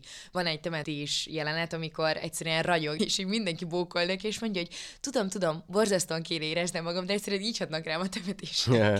Igen, igen, meg megkérdőjelezi a sírnál síró férfit, hogy ő csak egy szélhámos, mondja a testvérének, futás után, amit amúgy a temetőben csinál. Ja, Tehát igen. egy csomó ilyen tabu döntögetés van, kb. a testvére mondja is neki, hogy nem lehet egy temetőben futni. Plusz az, ahogy az ilyen legalapvetőbb ilyen fogalmakat, meg ilyen emberi szabadidős tevékenységeket is kb. úgy prezentál nekünk, hogy így fut, kocog a, a, a, a temetőben, majd így kinéz a kamerába, és azt mondja, hogy mm, jogging. Tudod, így kb. így röhögve ezen, hogy így Jézusom, mit csinálok követ? Tudod, mint hogyha kb. tényleg állnál a futópadon, és így egy rohadt hosszú nap után így futsz, és kb. így kinéznél a kamerába, hogy így Jézusom, így egy futópadon vagyok egy órán át. Hogy így rohadt jól tud így nevetni, vagy így savanyúan, de igazából olyan mégis olyan, nem tudom, életszerűen hozzáállni a, hát az élet ilyen nagyon banális dolgaihoz. Meg nagyon tetszik, hogy a feminizmushoz áll. Szerintem évek óta sajnos nem születik egészséges narratíva a feminizmusról, mert picit még mindig azt érzem, hogy stigmatizálva vagy a társadalomban azáltal, hogy azt mondod, hogy feminista vagy. Nyilván ezt lehet ilyen nagyon szélsőséges gondolkodásmódban is tolni, ami már egészségtelen, de szerintem a sorozat legjobb mondata az, ez nem spoiler, mm. amikor Fleabag azt mondja, hogy néha aggódom, hogy nem lennék ekkora feminista, hogyha nagyon melleim lennének. És Igen. szerintem ez nagyon sok mindent elmond. Igen, erről. meg az is, ahogy mondjuk beülnek a feminista előadásra, uh, ahova hát szinte pusolják magukat, hogy járjanak a, a, a testvérével. Ja, igen. És mondjuk a, a, a, az előadó nő, aki egy idősebb hölgy, megkérdezi, hogy uh, tegye fel a kezét, aki, hogyha tehetné, akkor beavatkozna a saját testébe, vagy így megcsinálna magán valamit. És akkor a kb. a Fleabag meg a Claire így egyből felteszik a kezüket, és így ők ketten azok, akik feltették a kezüket, és akkor mindenki rájuk néz ilyen szúrós szemmel, vagy kb. így meglepődve. És amúgy ezek is ilyen tök jó tabú döntögetések, vagy az álszentségnek egy kicsit ilyen Ó, igen, jó, abszolút. jó challenge vagy így pellengére állításai, hogy így ne, ne anglicisztikázzunk ennyire erősen, de hogy, ja, hogy így, így miért ne dönthetnél akár egy műtét mellett nőként? Uh-huh. És mondjuk a feminista előadó egy idősebb, konzervatívabb földránézésre ezt szinte már tabunak tartja úgy, hogy igazából a nők előjogait támogatja, vagy, vagy szeretné, hogy, hogy meglegyenek ezek, vagy a saját testükről való döntésjoga meglegyen, és mondjuk ketten fleabagék azt gondolják, hogy tök oké lenne megcsináltatni magukon valamit, mm, más szerint ez, ez teljesen ördögtől való. Szóval ezek amúgy tök jó olyan, olyan kis, kis apró kritikák, amik így tökre kellenek szerintem, vagy így én is ilyen laikusként azt érzem, hogy nehéz ebben az ilyen harcban megtalálni a jó narratívát, vagy megcsinálni Igen. a jó narratívát. Nehéz, hogy elhinni, hogy létezik aranyközépút, vagy nehéz ebben lavírozni. De, de a Fleabag sorozat nagyon jól szemlélteti azt, hogy hogy érzi magát egy feminista nő manapság, aki próbál kiállni magáért. Úgyhogy pörges ki a második évadot is, mert nagyon sok mindenről lehetne beszélgetni. Például, hogy mi a, a rókának a jelentése, mert erről több teória is született, úgyhogy talán egyszer beszélgetünk arról, hogy mit jelentett a róka. Második évad sorozat ajánlója majd következni fog. Igen. És következik a, a top listánk, amelyhez csatlakozik Bakos Barna kollégánk, és szemléltetjük nektek, hogy nekünk kik lettek a top 5 előadóink idén a Spotify Redben. Végre elérkezett az, hogy a Telex After szerkesztősége is kiteregesse a Spotify webjét. Akkor kezdem én. Nekem a, az ötödik helyet a Bla Louisiana foglalta be. Hát nem lepett meg, mert amúgy az egyik kedvenc magyar együttesem a, a Blaha. Nagyon sok koncertjén meg szoktam fordulni egy évben. Amikor kijött a kedvenc Rögeszt, még azt rengeteget hallgattam. Illetve a szereseteknek szerintem annyira jó dalszövege van. Hmm. Igazából egy ilyen kortünet hmm. számomra a szeresetek hogy főleg egy olyan közegben, amiben így mi mozgunk, vagy nem tudom, sok művésztel vagyunk körülvéve, így az exhibicionizmus az eléggé túl tud tengeni, és annyira király, hogy a, a Szaja ezt dalszövegbe foglalta, úgyhogy valószínűleg ezért is foglalta be az ötödik helyet. Hmm. Matka, nálad ki az ötödik? Nekem az ötödik az uh, Yeet, uh, aki kb. a trap zenének a, és a rage zenének, ami a trapnek egy olyan alműfaja, neki ennek az egyik legkiemelkedőbb előadója, egy elég uh, mainstream uh, induló ezen a listán. Nem lepett meg, uh, érdekes, hogy tavaly az első kedvenc előadóm volt, most az ötödik. Uh, hát figyelj, itt, itt igazából megreformálta vala, valamilyen szinten a trap hangzást, meg azt, hogy hogy lehet bánni az autótyúnnal, amit már sokan um, sokan, sokan próbáltak, ő az egyik legizgibben nyúlt hozzá, Um, és ja, várom, várom az új albumot. Mm, nem lepett meg feltétlenül a, a szereplése, viszont már, már most mondanám, hogy nagyon durván túlsúlyban van a hip-hop a top 5-ben, meg a trap, meg a rap, és ez kicsit így... Erre számítottunk. Számítottam rá, de kicsit szarul esett, mert azt éreztem, hogy basszus, így nagyon-nagyon uh, jó és érdekes és sokszínű zenéket hallgattam, és ez ahhoz képest szinte méltatlan, vagy hogy így, ha lejjebb görgetsz a top 5 alatt a playlisten, ott meg már ilyen olyan, olyan zenék lennének, amiket tök szívesen megmutogatnék, meg beszélnék róluk, mégsem ők kerültek a top 5-be. Barna? Nekem először is szerintem azt érzem, hogy annyira talán nem tükrözi a valóságot a Spotify rap Mm. De már keveset hallgatod amúgy a Spotify-t? Szerintem egyrészt igen, másrészt nagyon sok előadót szerintem így kb. egyelő mértékben hallgattam, Mm. Ezért is annyira nem is izgi talán, hogy pár annyiban igen, hogy csak az ötödik Beethoven mm. nekem. Oh. Úgyhogy egyébként ugye nem is adott ki idén még új albumot, szóval uh, szerintem még a tavalyi Playbania pörgött nálam legtöbbet, uh-huh. uh, amit így nehezen tudtam ezek szerint megunni.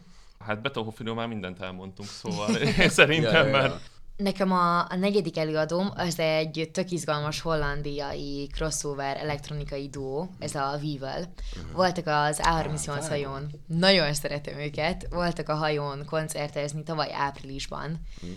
és hát én nagyon sokat szoktam pörgetni az ő dalukat. Edzés közben. Ahhoz viszont nekem túl ilyen álmodozós. Á, az oké. azért igen. Annál én durvább edzéseket edzés ja, ja, én lehet, akkor nem. Ez a mozgásformánkat igazolja.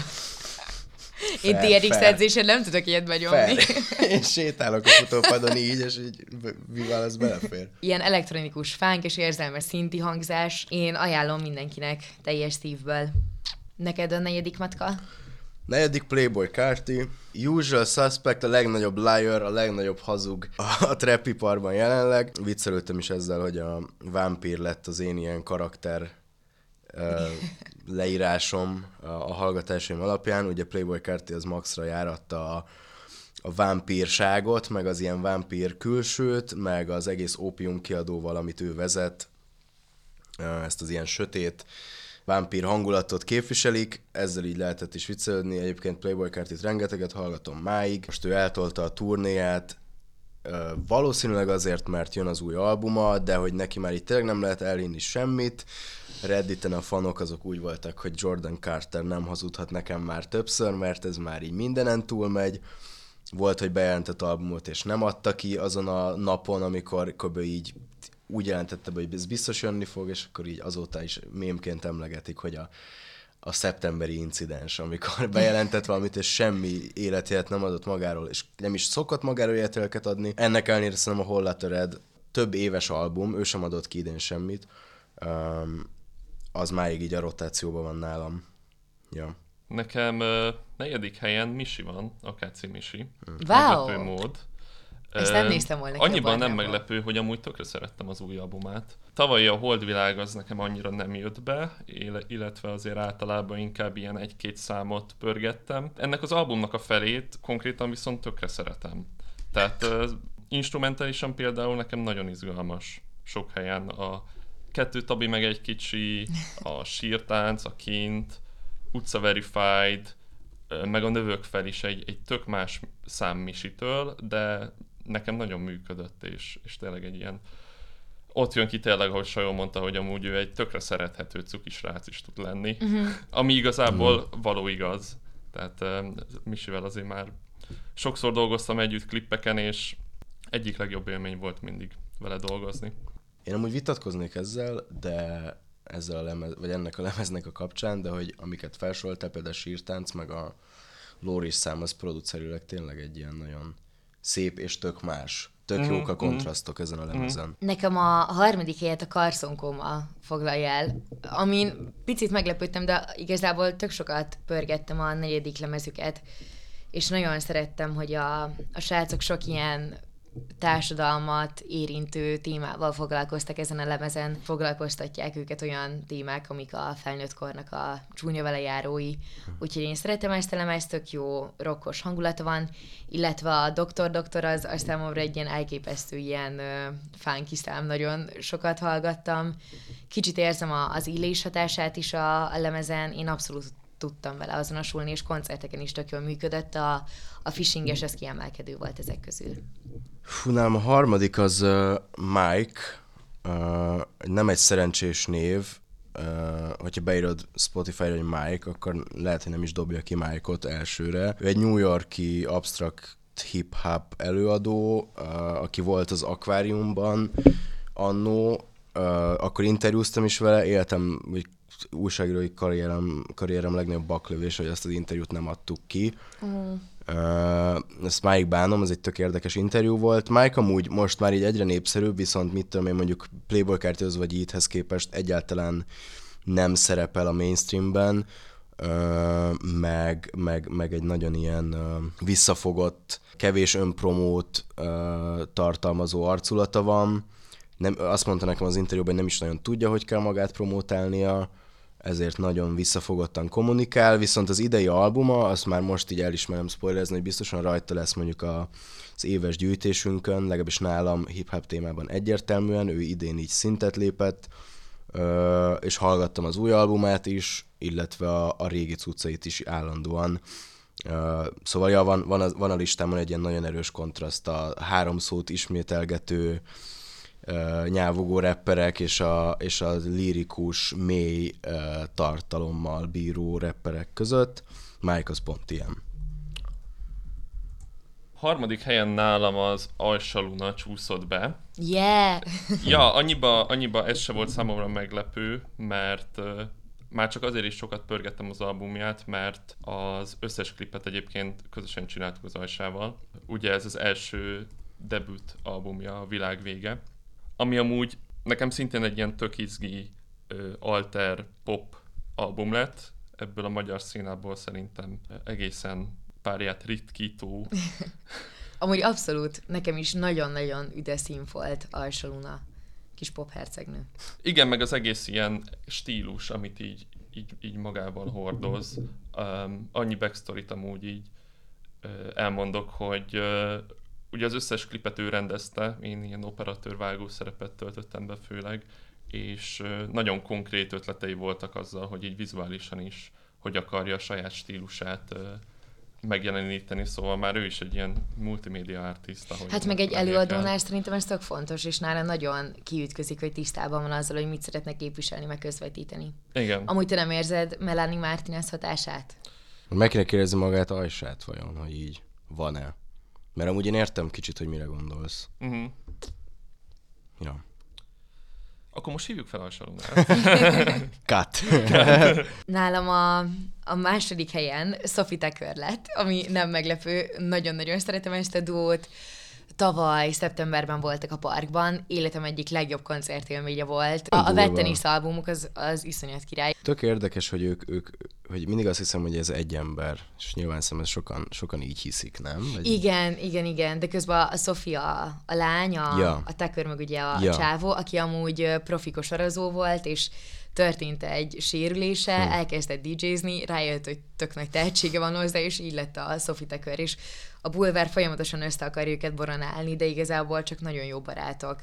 És volt szerencsém lenni a backstage-ükben, a Oh. parkban, Oh. és ilyen nagyon, szerintem ők, akik már így annak a generációnak a tagja, hogy nem akarnak megmenni abban, hogy a, a művészlét társul egy erős éjszakai ébrenléttel, uh-huh. és nem, nem szeretnének így folyamat így bulikban pörögni. Nagyon egészségesen étkeznek, nagyon sokat sportolnak, nekem nagyon szimpi, amit képviselnek, úgyhogy hallgassatok sok Tuckert. Nekem a második helyezettem az Earl Sweatshirt volt, aki kb.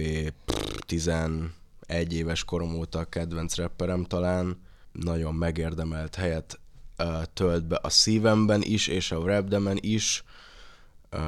Ő is egy igazi kaméleon, nagyon más zenét csinál, mint Playboy Carti vagy Yeet, Mike-hoz elég hasonló, kb. ő volt az, aki Mike-ot felfedezte, olyan ez az együttállás itt a második, harmadik helyen, mint a magyar uh, Spotify listán a Dash Azaria, hogy a kettőjüket érdemes egyben említeni. Hozzáteszem, szerintem mindketten jobbak, mint Dash vagy Azaria, de igazán tök, tök mást is képviselnek nyilván. Earth Sweatshirt egy, az az ember, akit, hogyha így beraksz, vagy elkéred az AUX-ot, akkor így meneküljön mindenki nem lesz egy nyerő választás. Konkrétan, amikor jöttünk haza az afteres csapatépítőről, akkor beraktam egy Earth Sweatshirt számot az új lemezről, amit sokat hallgattam, az alchemist közös lemezről, és a sajó ilyen 40 másodperc után azt mondta, hogy Máté, hallod, ezt nem lehetne így elnyomni? Meg mondtam, hogy de persze, tudod így, Persze, persze, megszoktam ezt. Nem tudom, Earth Sweatshirt szerintem minden hangulathoz kapcsolatú, és hát rá kell hangolódni, de alapvetően meg kb. így ő így a tökéletes reprezentációja annak, hogy mi az, amikor a művészeted magáért beszél, ő sem a promózza túl magát, nem talál ki olyan albumról állatokat, mint a Travis Scott, ő, ő maga, és, és, és ja, valakinél vagy bekattam, vagy nem, de igazándiból ő megtestesíti azt, hogy miért izgi most a hip-hop amúgy. Ja, Én most már tudok valami izgi dolgot is mondani, yeah. mert második helyre egy Used Kant nevű hmm. előadó ö, csúszott be, aki egy ö, breakcore jungle DMB artist, igazi ilyen, ilyen káosz zene. A Ultraviolet album az, ami nagyon sokat pörgött nálam, és hogyha valaki igazából így december, január, februárra amúgy ilyen téli sötét időben, hmm. szerintem akkor a legjobb ilyen DMB zenét hallgatni. Érdekes felvetés. Bár ennek, igen, ez már kicsit a breakcore felé hajlik, bár ezzel biztos tudna Sajó vitatkozni. De szerintem egy tökéletes kapudrog, hogyha valakit érdekel ez a műfaj. Akkor szokták mondani, tudod, van ez a mém, hogy ö, akkor jó a DMB zene, hogyha anime borító képje van. Igen, igen. és itt abszolút ez van, illetve hogyha, hogyha egy ilyen transznemű csaj csinálja, és azt hiszem itt is az a helyzet. Szóval Used Kant, Hmm. Nagy felfedezésem idén a DMB Breakcore Jungle műfaj téren. Fire. Nekem az első helyen az új-zélandi Dream Pop és az érzékeny szinti pop koronázatlan királynője, aki nem más, mint Lord. Yeah. Mami. Mami. True. Az van, hogy amikor megtudtam, hogy, hogy jön Szigetre, akkor kb. is sírtam örömömben. Nagyon szeretem a zenéjét. Tudom, hogy a Solar Fiber már nem olyan erős album, nem is szoktam pörgetni, de azok után, hogy ő megcsinálta a, melodrámát, illetve a Pure Heroint, azok után kb. bármit csinálhat, akkor is tetszeni fog, mert ez a két album szerintem olyan mértékben formálta így a pop hangzását, illetve nagyon érdekes, hogy amikor a Pure Heroint megalkottak, akkor 15 éves volt, és az, hogy kigurultak belőle ezek a dalok ilyen érett hangzással és ilyen érett dalszöveggel ennyi idősen az egészen elképesztő, illetve nagyon szeretem, hogy valahogy így önazonos az egész üzenete, az egész énekesnő. Amikor láttam a, a Szigeten fellépni, akkor tökre örültem annak, hogy végre nem egy popszárt látok, akinél tudom, hogy van mögötte egy 40 fős stáb, aki azon dolgozik, hogy tökéletes legyen a smink, meg a, a, a ruhája, és hogy táncot lejtsen a Buddyban és a Netharisnyában, és Lord pedig, nem tudom, kijött egy farmerszoknyába, egy platformszandálba, és nem voltak körülötte táncosok, mégis uralta a színpadot.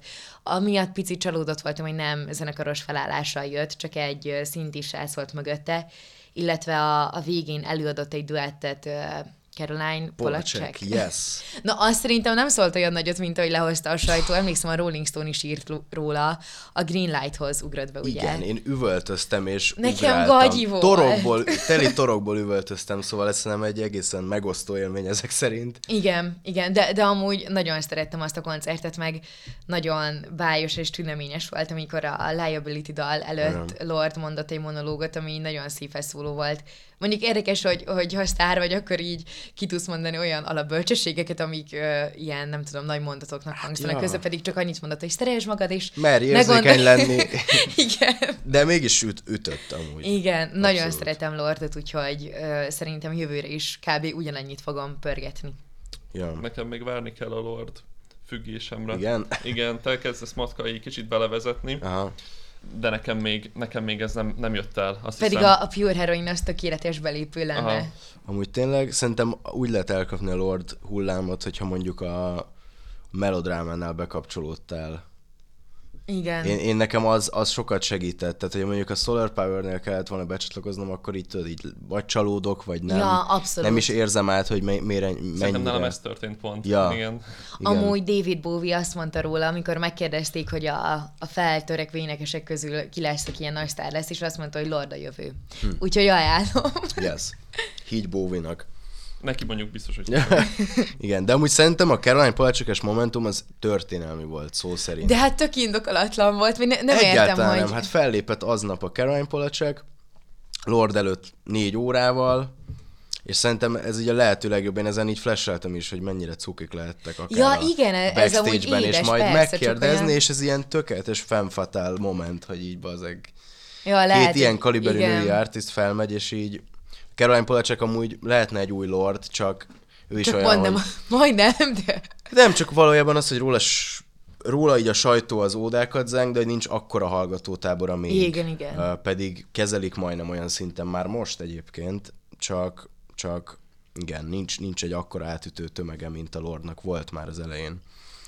Ja, uh, na és nekem az első helyezettem pedig uh, nagyon próbálom azt mondani, hogy a, a Lil, Liljari és Liljachti között valahova belőném a kiejtést, de hogy Liljari lett, um, akit amúgy nagyon régóta hallgattam, és szerintem azért fontos, hogy itt szerepel, mert nála jobban senki nem ö, alkotta újra magát, vagy ö, találta fel újra a saját karrierjét, mert hogy a csávó egy ilyen két éves, nagyon fura időszak után, amikor mindenki azt hitte, hogy egy kicsit így, ő így, ő így feloff, és így eltűnik, és, és nem fog soha többé releváns lenni, kiadott egy pszichedelikus albumot, ami egyáltalán nincs összhangban az eddigi cuccaival, nekem abszolút nem lenne, hogyha nem lenne ez a lemez, ami a Let's Start Here, ami januárban jelent meg, lassan egy éves, tehát 23 elején jelent meg, ha nem, nem, nem lett volna ez a lemez, akkor, akkor nekem Liliarig meg se közelíti a top 5-ömet, ennyit azért nem hallgattam volna. Viszont ezzel a lemezzel amúgy kb. olyat csinált, ami szerintem így kb. példátlan, a sajtó is nagyon szerette, szerintem jogosan, talán a sajóval volt erről vitám, hogy ő neki nem, viszont szerintem ezt az albumot ezt hall, meg kell hallgatni, és így rá kell jönni, hogy így ez mekkora dolog, hogy ez az ember ezt megcsinálta, vagy mennyire fontos a kuráció egy adott albumnál, hogy ő konkrétan összeszedegetett zenészeket egy csomó bandából, és elkezdett a spiritualitás felé, meg a gombázás felé közelíteni. Az első szám az egy majdnem 7 perces dal, egy ilyen Pink Floyd-szerű The Black Seminole, ami a Seminolok azok a feketéknek egy, az afroamerikai kultúrának egy nagyon fontos történelmi leágazása, szóval hogy ő hogy így beletett egy csomó ilyen érdekes, ilyen afrofuturizmus per visszatekintés a történelembe irányt, meg most ezt ki is kerestem, hogy dolgozott a lemezen a, az Unknown Mortal Orchestrából az egyik oh, zenész, yeah. Jacob Portrait, akkor uh, Magdi Marco, uh, Alex G, akkor az MGMT-ből Ben Goldwasser, meg Nick Hakim is, és ezek mind basszus olyan arcok, akik nem egy rasta, színes rasztafonatos, uh, sokak által korábban leírt uh, mumble rapperrel fognak dolgozni, és közben ő összeszedett egy csomó pszichedelikus gitárzenészt, és megcsinált az idejével egyik legjobb albumát szerintem, amit itt tökre érdemes külön kezelni az ő diszkográfiájától. Ez egy tök, mintha egy, mintha egy side projekt lenne szinte. Uh, és, és nekem főleg ezért van rajta, illetve azért, mert hogy az pszichedelikus album után meg elkezdett egy ilyen futurisztikus trap felé mozdulni, szóval a pszichedelikus zenét meg kb. abba hagyta, és most visszatér a traphez, de más oldalról, és a kb. a legtöbbet hallgatott számom az a Strike zárójel Holster volt tőle. Um, szóval nekem most ő, majd még fogok róla ódákat zengeni kb. az évvégi listákon. Érdemes meghallgatni, nem olyan lesz, mint a, nem tudom, brokkoli tőle korábbról. Ez egy nagyon jó ajánló levél volt. Szerintem életemben egy számot nem hallottam tőle, de most mindenképp fogom yes. csakolni ezután, amiket mondtál. Na, nálam az első helyen a legnagyobb felfedezésem volt idén. A Honey Moon nevű zenekar, nem Moon, hanem Moon, uh-huh. uh, aki egy, mármint nem egy ember, hanem egy zenekar, egy dél-afrikai, angol keverék banda, indie pop, szintén debüt albumuk volt idén, a Sorry Like You Mean It, és nem egy szuper népszerű zenekar, talán azért is kedvencem, mellesleg nem tudom, hogy nektek van-e ilyen zenekar, amit így kicsit, tudod, így angolosan mondva, hogy gatekeepeltek Igen. magatoknak, Igen. mert attól is sokkal uh, személyesebb lesz az egész, hogy csak ilyen pár, max pár tízezeres uh, megtekintés van a Youtube-on a zenéiknél, nem pedig milliók. Uh, nálam picit ők egy ilyen zenekar, holott amúgy most már azért meg az elején is elküldtem nagyon sok ismerősömnek, meg így próbáltam nektek is promózni. Igen, emlékszem, igen, emlékszem. Katicánál sikeresen.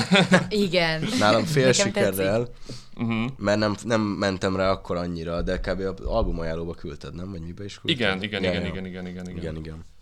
Szóval, ja, ők azok, akik, akik nálam legnagyobbat mentek mindenképp, tök catchy, néha nagyon jó, ilyen, ilyen kb. már ilyen shoegazes, rokkozúzások is vannak benne, klippek terén is nagyon jókat mennek.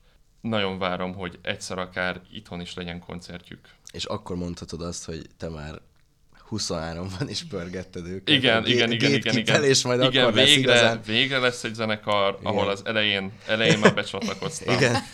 igen. Három év múlva, amikor Honeymoon lesz a, a TikTok top lista első helyén, akkor majd elmondhatod, hogy igen. én mondtam. Igen. Itt 23 decemberében mondtam.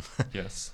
Amúgy rákerültek arra a playlistre, ami a 2023-as indie dolog, amikről talán lemaradt el, a, ezt a Spotify ki is szokta hozni Oh. minden évben, és azon is rajta vannak. Illetve amúgy arra rákerült az Ian O'Sullivan, ami tök nagy dolog Wow. szerintem.